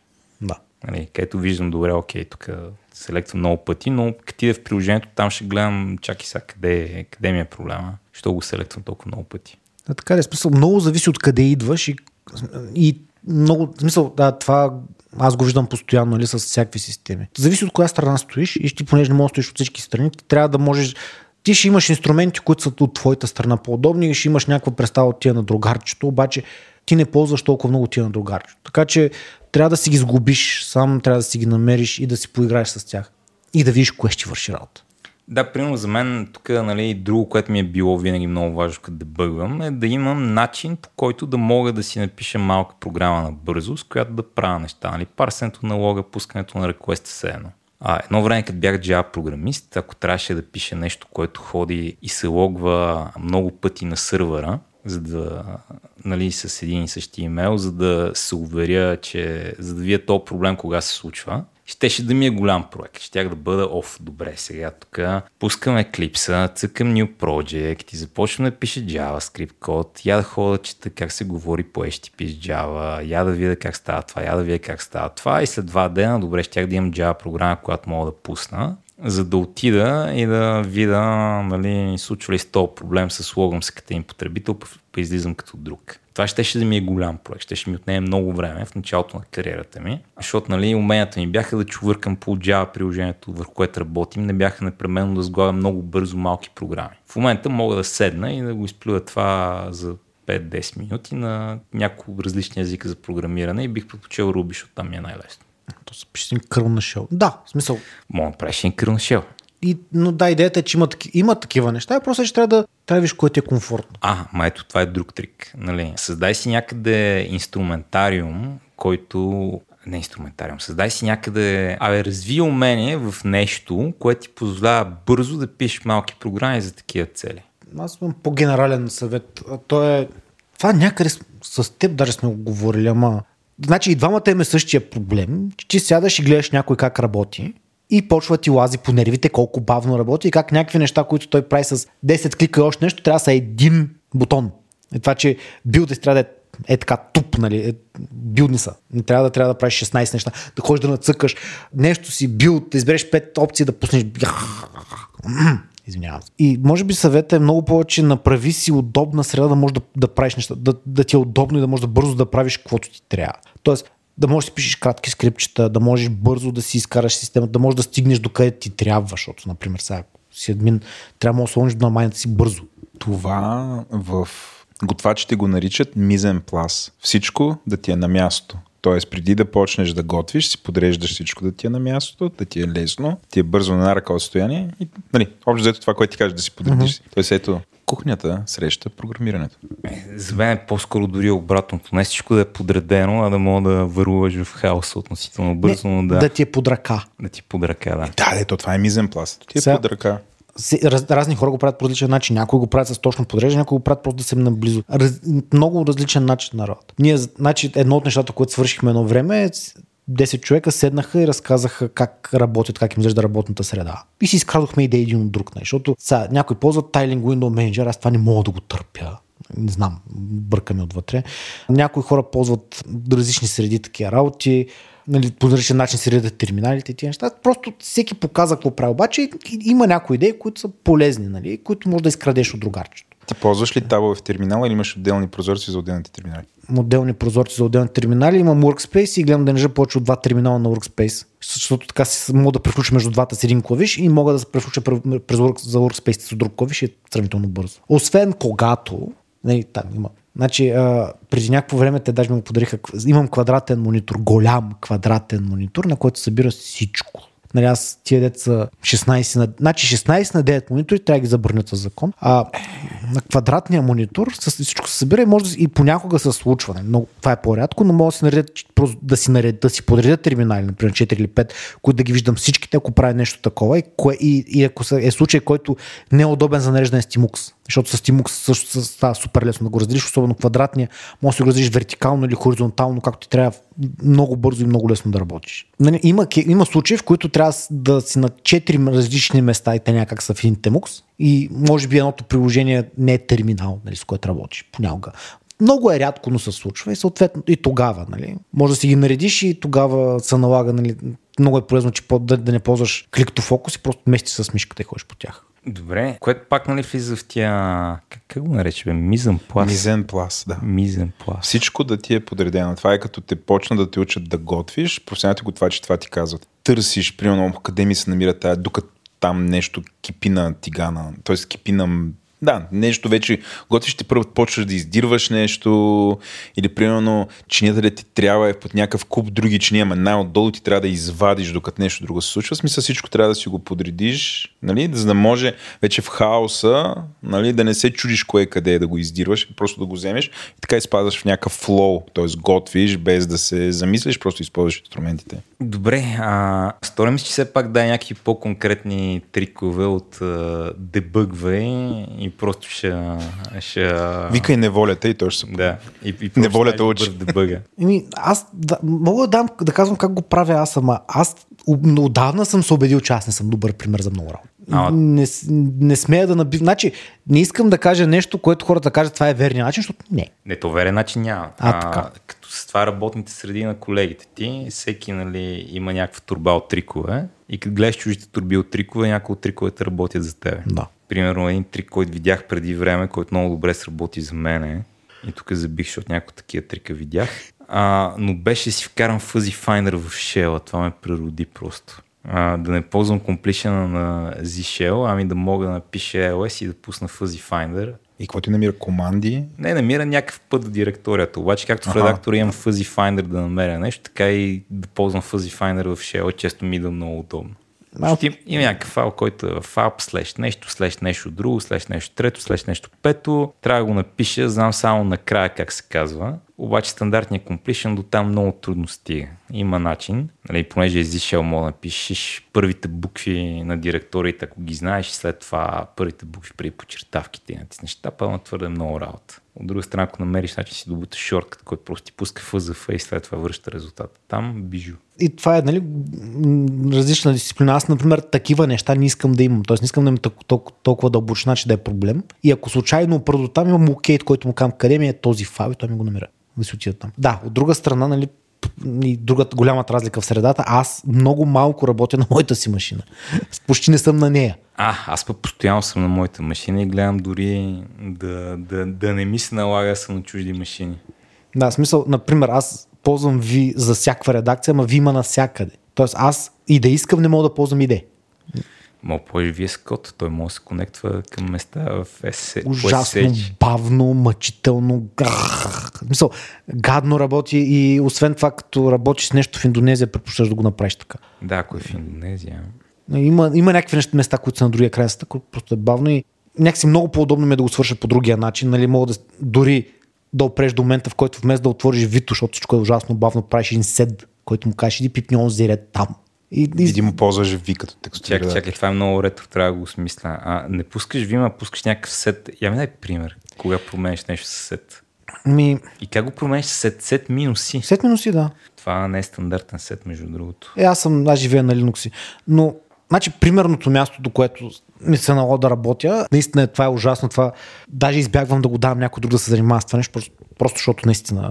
Значи, имам клиенти в Индия през WebEx. Значи, първо, WebEx, WebEx да може да си шернат екран с мен е WebEx. Аз не мога да пусна WebEx клиент при мен и е пуснат в една Windows виртуалка при нас, до която аз съм се закачил с Redesktop и оттам работя. Те ми шерват екран. На него има едно пути с 80 на 25, който не мога да ти обясня колко ужасно е. А което се логва до един, до един сървър и аз оттам живея. Тоест пускам си един тмукс и оттам мога да пусна няколко неща. А дилея на това нещо от време на време е секунди, което като пишеш, значи употребата на Backspace е супер сложна. А аз много обичам Backspace. И затова, ако трябва да правиш каквото и да е интерактивно, е ужасно. И опираш до момента, в който кажеш, ми не, се тире и с А, с Б, в цялото, в конкретния файл, защото ти знаеш какво е, виждаш го, че свършва и си го така. Нали, а, или ако трябва, например, да или ако трябва да пращаш на някои команди, е много по-лесно да му кажеш на човека, вместо отвори Вито и промени това, да му дадеш инсет да го смени. Из, изглежда малко по-магическо, ама сега те са свикнали. Добре, въжи. Въжи. Купувам. Това са такива, не, моята практика, защото аз се занимавам с такива неща. Повечето хора, нещата им са близо. Значи ти, например, най-вероятно най-далече ти поемът е някакъв най-много щатски АВС. Най-много щатски АВС. Да. Като щатски АВС, но то са понася 10 там 100 милисекунди, смисъл, човешко е. В наши дни е човешко. Добре, купувам. И така и така се оплаквам на някакви теми и си говорим за сложност, такива неща. Искам да измрънкам, че хората не осъзнаят, отказват да осъзнаят някои неща колко са по-сложни. Накава дам проблема, дето има му се с AI, който на различните карти се държи по различен начин. Има голяма вероятност да е, например, от парализацията, която се случва някъде навътре. И така, мога да тръгна с оплакването си как а, и питона поддържа тредове. Няма причина този език да поддържа тредове, според мен. И те вместо да се опитат да направят един сингъл, сингъл треднат, ефективен, хубаво работещ език, първо са, са закачили по някакъв начин тредове вътре, които тредовете сами по себе си като идея са много тъпа идея. Мрън, мрън, мрън. Но освен това сега в момента се опитат да направят по-ефективни тредове. Това е като да се опиташ да направиш по-ефективна брадва за острия на моливи, да използваме Dijkstra. Не, Защото парализа... Значи, в наши дни процесорите станаха single thread перформанса не се увеличава особено. Тоест, ако имаш едно нещо, което върви, парал... а, върви последователно, то не, вече не става все толкова бързо. Обаче процесори растат на ширина. Не, Както ние, като минахме от 25 години нататък, растем само на ширина. По същия начин процесорите имат много нишки, много неща могат да изпълняват, оба, обаче едно нещо не могат да изпълняват бързо. И някакви хора се твърдят, че трябва да направим това нещо с тредове, нали? да може една, една, една последователна програма, която сме имали преди, сега ще направим магически паралелно с всички тия процеси и тя ще работи по-бързо, което не е вярно. Толкова много не е вярно, че има една книга от един от хората, които пишат някакви неща по линския кърнал, която се казва Why is Parallel Programming Hard and What We Can Do About It, което е за по-низкото ниво на тия неща. И това е книга, от която заболява главата. Защото е толкова сложно. Дори нали, от първите неща става сложно. Например, и тук е много прост пример. Имаш нещо, което работи някакви процесори, случват се някакви операции, то брои. Цък, цък, цък, цък, нали, брои колко пъти е свършил някаква работа. Броиш някакви операции. И как се прави това? Това се прави като на всеки процесор броиш отделно и когато ти трябва да го четеш, тогава ги събираш и ги гледаш. И всичко друго, значи, че всичките процесори се бият да увеличават една стойност и това е безумно бавно и това изведнъж процесорът работи на 5 ГГц, работи на половин, защото трябва да се чака с другарщата. И е такива неща, хората въобще не ги осъзнават. Хората не могат да... От липсата на идея как работи това много по-надолу. Вместо нали, езика да ти крие тия неща от тебе и да ти, или да ти даде верните инструменти, да каже тук ето ти е хубав език, ти може да напишеш на хубава последователна програма. Ако не искаш да пишеш последователна програма, ще дадем средство, с което да имаш някакси да забързаш, да си разделиш задачите, да, да не да слушат независимо, да не си пречат такива работи. А те вместо това ти дадат, ей ти тук, може да пуснеш паралелно се случват много неща и се чуеш какво става после. Аз се чудя, защото, извинявай Стефан, че се прекъсвам. Ние ползваме Python за кролинг. И имаме там няколко процесора с, не знам, 30 плюс ядра и нали, събираме дейта от най-различни вебсайтове. Ако се махне парализацията в Python, ще може ли да го правим това? Сега, как ще го организираме? Да. Значи, трябва да погледна как гледаш това в Python, но това се прави с верния модел за това. За каквото и да е, като трябва да обработваш много задачи едновременно, се казва е event driven, т.е.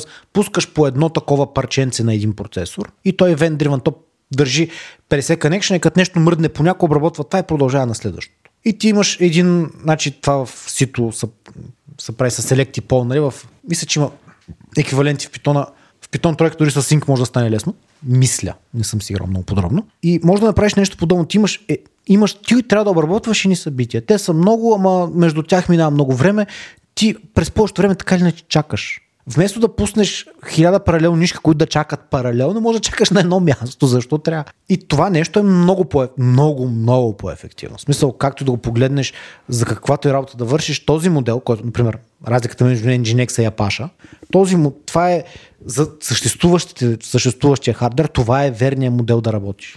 Тоест, вместо да пусна на 32 сайта едновременно, но бавно всеки един от тях да им се събира информацията, аз ще минавам един, но много по-бързо и в край, като се тегли чертата, всъщност минавайки един, но много по-бързо спрямо 32 бавно, ще, като тегли чертата, ще си събрал много повече информация Не, Това казваш. различно. Да. Казвам, че в един процес, не в една, значи, вместо имаш, значи, една тъничка, как се пише, е много просто. Една тъничка казваш, отвори връзка, подай заявка, прочети отговора, после на база на това, виж коя ще е следващата. Пъхни още пет. Вместо това, ти правиш следното нещо. Кажеш, аз тук имам списък connection. Отварям тук имам един празен, значи там ще пусна заявка. Докато я чакам, ще пусна нова, ще пусна по другите. Като някой от тези ми отговори, аз ще погледна, ще видя какво е дошло, ще си го обработя, ще го сдъвча, ще пусна нова в някои от съществуващите и така ще си обработваме ни паралелни хиляда connection, защото то някъде толкова скоро да се връзва, връзва един процесор, това трябва да си го сметне, да го видиш как ти излиза. И това е такъв, а, значи, този вид изглежда малко по-различно, смисъл, кода изглежда различно като идея и не е толкова линеен за четене. Има някакви четири, т.е.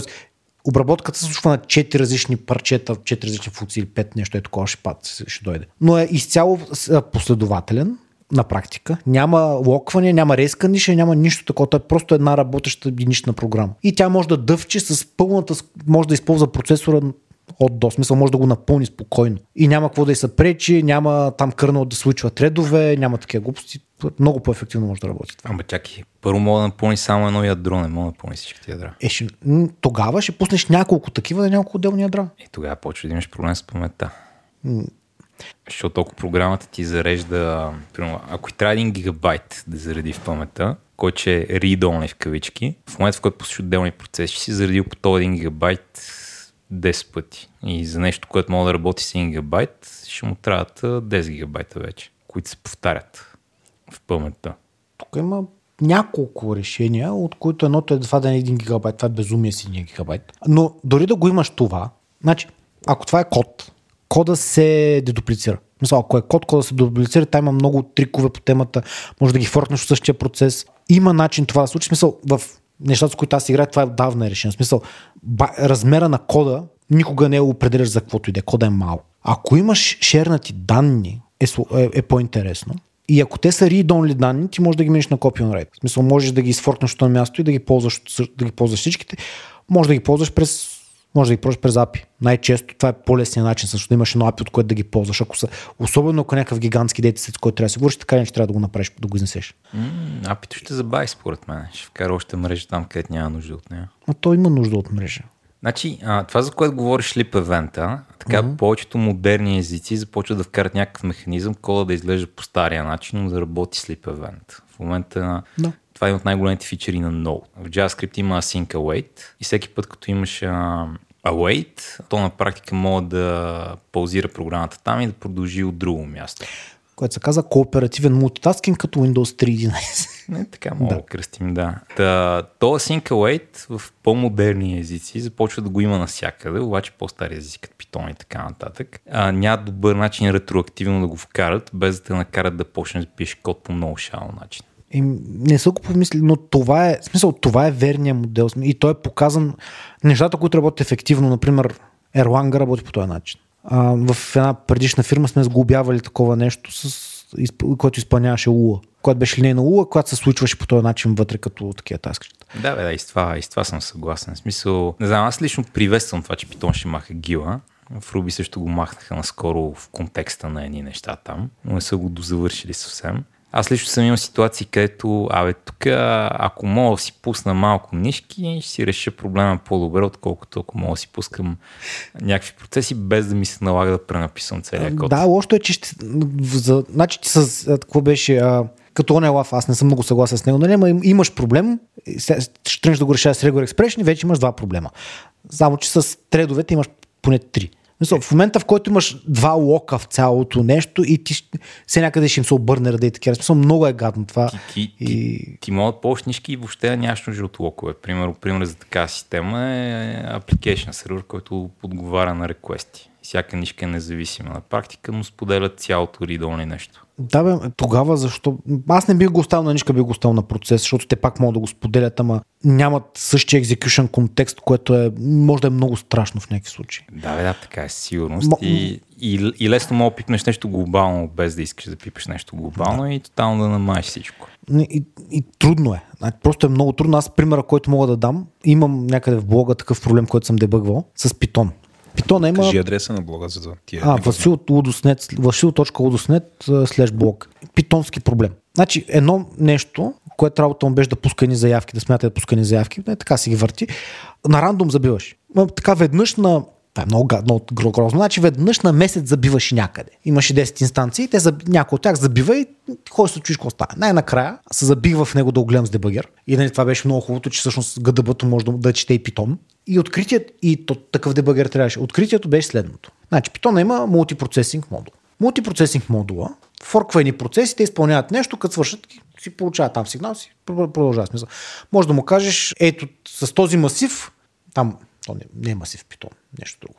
А, списък. Но... Тоест, този списък, за всяко от него, всеки от неговите елементи, пусни тази функция в някой там процес, тъй като свърши ми кажи. Тоест, просто супер лесно става нещо, такова нещо. И следния забавен момент. Тези процеси, значи как работи, как работи целият мултипроцесинг? Той има три треда на главния процес. Един от които получава сигнала, който казва този тук чао да свърши работа. И той в този трет на този процес казва, аха, тук този чао умря, сега ще си пуснем нов, че ми трябва още един. Той си свърши работа, ще пуснем нов. И имаш треднат процес, който прави форк и после нещо в него. В POSIX стандарта пише, ако треднат процес го форкнеш, единственото нещо, което се прави след това е екзек. Всичко друго не се поддържа и си идиот. Те, питонджиите са идиоти. А, и какво се случва? Главният процес върши някаква работа, нали, подават, а, случват се някакви неща и от време на време си пуска такива работи. И той от време на време държи нали, в липцето отдолу, като правиш DNS резолване, има един лок там по някаква причина. Не знам защо. И са, успява да се оцели по такъв начин, че като пуска новия чаут, през това време главният процес е хванал този лок в липцето за DNS-а. И чауда, като се опита да направи DNS, опита да вземе същия лок, който ме е копира на паметта. Той там е локнат и някой да го пусне и той виси там. И това стоиш и го гледаш, нали, се чудиш. Значи, докато се усетиш какво се случва, отнема известно, не да видиш кой лок, защо се пази, защо не ти го пускат такива работи. Ама е такъв момент, който те не трябва да го правят. Разбираш, толкова много не трябва да се работи по този начин. И това е стандартна библиотека, те го знаят това. И отговор е в общи ми ни прави така. Да, мулти, мултипросесинг е такъв проблематичен. Знаеш какво ще да реши този проблем и нямаше да го има? Нишки. Не, ще да изглежда по различен начин проблема. А... Мисъл, значи да, ако не съществуваха сигнали в Unix, което много хора твърдят, че е огромна грешка и трябва да ги няма, аз съм много... Мисъл, това е може би едно от най-сложните неща, които са успели да направят. Не е ясно защо е толкова страшно сложно. Нали, ако това го нямаш, пак нямаш да този проблем, но като цяло системата е комплексна. Колкото повече газо си добавиш нея, толкова по-страшна ще става. И ако можеш да го направиш това с по-малко неща, по-добре, винаги се получава по-добре. Да, това с което безусловно ще се съгласи, че с нишки трябва човек да е много внимателен и ако мога да не ги ползва, да не ги ползва. Но как да е добре? Вървим към край, тук има един въпрос за тебе и то е коя е най-добрата Linux дистрибуция и защо отговор е Arch Linux? на мен ми прилича на Debian човек. Той. Аз съм Debian човек. Разкажи, що Debian е толкова як. Аз като един човек, който никой не успя да научи Debian, все още не знам отговора.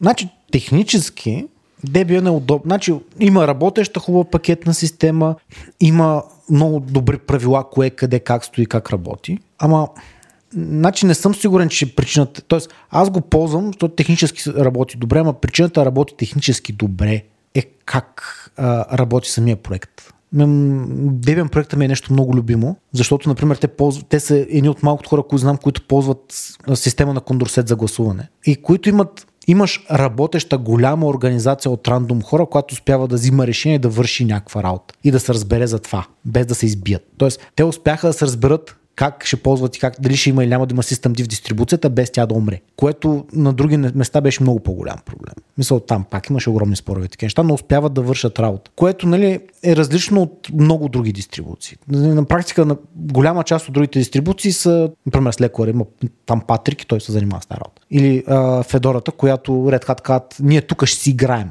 Или Red Hat, който Red Hat казват, ние тук това ще е по този начин. Или, о, господи, каноника. Нали, нали, това е може би едно от малкото работе, наистина работещи неща. Нали, пък и самата дистрибуция също работи доста хубаво. Тоест като чистоти, като размер, като всичко, което има в нея, като стабилност са, много, са доста добри. И не мисля, че съм виждал нещо се справя толкова добре.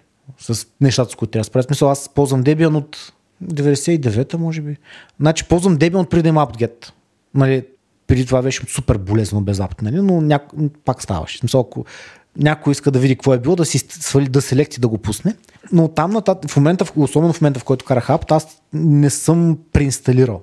Значи, трябва да видя. Тоест, преинсталирал, преинсталирам лаптопи, когато хардуера вече абсолютно няма начин да се пренесе нещо от един на другия. Но това значи, че аз апдейтвам дистрибуцията през 10, има там 10 апгрейда, които са минали, те работят.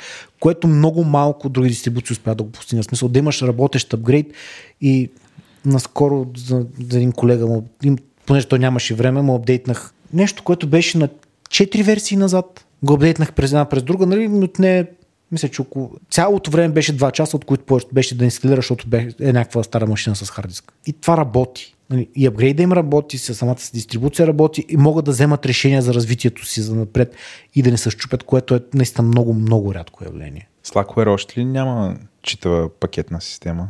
Не знам. А, не съм питал Slackware. Мисля, има, има някаква. Той ама... преди имаше някаква, ама нямаше dependency. Мис, има нещо, не знам. Да. Но то е, не знам, а, с лекора едно време нямаше друго и нямаше нещата, които в момента апта прави, нали, които правят тия пакетни системи, сега могат да се правят. Едно време беше невъзможно. В смисъл, времето, което му отнема да, да изсмята депенденсите, да вземе някакви решения, е бая. В смисъл, апта дъвчи много. Апта, нали, а, това на процесорите, които имаше едно време, не можеше да стане. Та, и с лекора още е в уния времена. Обаче нищо не каза за Arc Linux. Ми, играчка, смисъл. На някои хора им върши работа. Има много дистрибуции такива. Има генто. Все още има генто. Има всякакви такива работи. Така ще да питам, има ли генто, дето се има, компилираше има. всичко? Има ли някакви хора такива, дето има. се занимават и компилират? Примерно, компилираш си LibreOffice. 3 дена там се компилира LibreOffice. Има го, работи си. А, не, а, Арче е хубаво нещо. Значи, а, това, което съм забелязал е, че Арче е толкова bleeding edge, че това е начин да се научиш, като се чупят нещата, как си ги оправиш. Сам аз едно време това го правих, като живеех на Debian на стебо и се апгрейдвах веднъж седмично. И това щупваше поне две неща, които аз си оправих. Това е супер полезно. Пакетната система на ARC, какво е? Негова или Deb? Негова, негова. Негова. Негова е и такова е ролинг релиз. Да. Съответно, моето потреба на Arch е в два режима. Единият режим всеки отдолу на бара имам колко мисинг апдейти имам в момента и в момента, в който се появи там нещо, веднага апдейтвам Другия режим е не съм, пуснал, не съм пускал Linux от известно време, пускам го, пише там 400. И го преинсталираш. Апдейтвам и, и нещо спира да работи и почва едно дебъгване. Да. Последния път беше, че беше много бавно и ми отнем да преинсталирах. И чак след като преинсталирах, открих, че проблема всъщност беше малко по-праволинен. Имам там едно нещо в хикса, което вкарва някакви готини 3D ефекти. И и са почнали да... А, сменили са нещо в енджина и е почнал да става много бавно, освен ако не изключи един сетинг. Нали, нямаше нищо на машината, затова си позволих да преинсталирам, но после имах проблем отново и трябваше го дебъгна. В Arc Linux, какво беше, какво беше голямата схизма? System D срещу Init Срещу System 5 Init срещу... Не, тя едно... не знам там каква е. Значи има System D Upstart а, OpenRC и стандартния стари System 5 Init. А Ubuntu бяха на един, Ubuntu бяха, бяха почнали да минават на едното нещо, обаче отидоха на Systemd, Gento бяха на едно от другите. А, мисля, че в момента по всичко отида на там. Я обясни тая драма, защото имаш някаква голяма съпротива и май, какво беше, считаш, че Red Hat по някакъв начин иска да превземе Linux community, в смисъл имаш някаква драма такава. За хората, които не са в тая част, им изглежда като някаква буря в чаша вода, но всъщност е, нещо беше по-голямо. Да, да, да, един експлейнер такъв. Много голям е разговор. Значи, на, инит системата е това, което тръгва първо. Тоест, когато кърнала, работата му е да се тъпи някакви работи и да, да, да, да стартира инит процес. От там татък той се оправи. И има няк... и всичко там, което е управление на сервиси, които работят така нататък, се случва през инит системата. Има някакви неща, които и стара оригиналната инит система е базирана на едни shell скриптове на Teo и Tixo на практика. Това цяло свят го ползваш и беше базирано на Teo и Tixo, да. Върши работа сега и тръгна да се подменя това с System. System трябваше да реши този проблем. И това прав ли съм идва от Red Hat? Или тук вече не точно. по памет Мисля, че точно от Red Hat тръгна. Смисъл, Ленар, този, който го пишеше, не мисля, че тръгна от Red Hat, ама нали, там е, има защото той в момента работи в Microsoft и теорията е, че това Microsoft са му платили да го напише за щупи Linux. О, има теория на конспирацията. Да, има, разбира се. Но System D тръгна да хваща тия неща и освен това, тръгна да обединява супер много функции в себе си. Тоест, Systemd в момента има функции, които се занимават с логина, с юзърските директории, с синхронизацията на часовника, с конфигурацията на мрежата и с какво ли не още. Да, и разбирам, що хората считат, че превзема неща. Защото вместо само да, нали, И проблема с това е, че значи, много неща не му помогнаха на Systemd, автор му е абсолютен бастун. Значи аз някъде съм присъствал, на, в смисъл, не, не търпиме. Сега, а, по много причини и това със сигурност не помогна на Systemd. Освен това, чупи, не са, значи толкова голям проект, няма начин да не се щупи по някакъв начин. Щупванията му не бяха хендълнати особено добре. А, и това доведе наистина, просто не е само причината, че проектът е голям и захваща много функции. Причината е, че хората не могат да го траят. Що не на тогава е свободен софтуер, що не напишете альтернативи да се приключва. Еми, има още две альтернативи, но е голям проект. В Debian какво се ползва? Debian, има, Debian може да ползваш и трите. Ти какво ползваш? Зависи от каква ми е инсталация. Зависи от кейса. Дома. На личния ти компютър. На, на моята работна станция Да. да. Systemd. На Systemd. Да, някакви неща са махнати, но някакви неща са Systemd. На един ми сървър е тако с System 5 иниция още, но зависи, много зависи какъв е, как, кое какво е. В System 5, раб- значи проблема е, че System 5 е много, много изостанал и да работи гадно. Някои неща се правят трудно там. Някои неща се правят много по-лесно с Systemd. Въпросът е, че ако си изрежеш Systemd и така, може да го накараш да работи добре, просто докато се изпили и достатъчно ще мине някакво време и аз наистина им очакването, че накрая Debian ще го форкнат да направят работещо Systemd. Изненадвам се, че това да. Просто не е станало. Ми, Защото те имат този навик за една камара други неща да ги оправят. Ми, никой не му се занимава с такива лайна и той е. Като говорим за Лайна, X предполагам все още е в играта, ама това Wayland почне да го заменя. Защото за Wayland се говори от доста време. Там как е... Не знам. Тук малко влизаме да в десктоп. I'll believe it when I see it, защото Хикса се опитват да го сменят от около 30 години. Само да кажа, аз като преди 23 години се занимавах с тези неща, вече бяха почнали да го заменят. Да, да. Ама тези 23 те се опитват да заменят Хикса, го правят от много време и не успят. Да, а, И най-вер... И, и... А развива ли се или той е някакъв код застинал във времето и явно някой го, по него поддържа? Ми, Сигурно. някаквите му неща, значи, то няма много какво да се променя по него. Значи, самия Хикс е на много ниско ниво. Върху него има библиотеки, които дават графичен тулкит, с който да си правиш нещата, които се развиват. А, и има някакви допълнения, които служат в него, но сравнително малко. Самия Хикс като стандарт не е мърдал в последните 15 години, мисля. Той няма защо. Смисъл, то няма, Да. няма нещо, което да се е променило. Понеже това ми е любимата тема, имаш три опции. Гном, къде или там нещо друго. Няма Какво да ползваш? Аз ползвам, значи ползвам XFC, обаче за Windows Manager ползвам Compis. Това е Compis Поне, е... поне си JTK. Кое ползваше? Xface. Той беше JTK базирано. Поне Да. си, тоест нищо, Qt, нямаш Qt. Qt. Е, Някое приложение може да има QT, ама да. Аха. Не ползвам, не ползвам къде, но не ползвам на XFC Windows Manager, ползвам Compis, защото е най-бързото нещо, което съм виждал. В смисъл, има едно нещо, което ме дразни да е бавно и то е прислушването между Workspace и само Compis успя да го направи вярно и достатъчно бързо. Това е Windows Manager, дето по принцип най-многото красотички, Bells and Whistles, а, той беше демонстрация как може да се ползва 3D с композитен менеджер. Там имаш криви прозорци, прозрачни прозорци. Ползвам, аз ползвам от него бързия switch workspace и прозрачни прозорци, нищо повече. Защото може би съм един от малкото хора, които правят нещо. Мога да имам два терминала един върху друг и да виждам долния през горния, че мърда. Което е побъркващо, побъркващо, за много хора е побъркващо и Ама явно за тебе фичър. Понякога е полезно, защото виждаш, че се е размърдал. И... Вау, окей. Което ми напомня, че моят проблем, който имах в Linux, също беше свързан с прозрачни прозорци и съм много саднат, че ти казах, че съм го дебъгнал и ти не ме пита как съм го дебъгнал. Как си го дебъгнал? Аз не разбрах какъв е проблема. Ай, Да проблема, започнем. проблема беше, че апгрейнах пиком и пиком направи всичко много бавно. Пиком е, знаеш какво е пиком? Не. Не помня какъв е термина, защото всичко в X става много сложно, но е тази част от компис, която ти дава разни ефекти по прозорчицата. Черта е а, рамчици. Декоратор. Да, може би това беше. Могат да анимират транзишените между workspace и могат да вкарват прозрачности.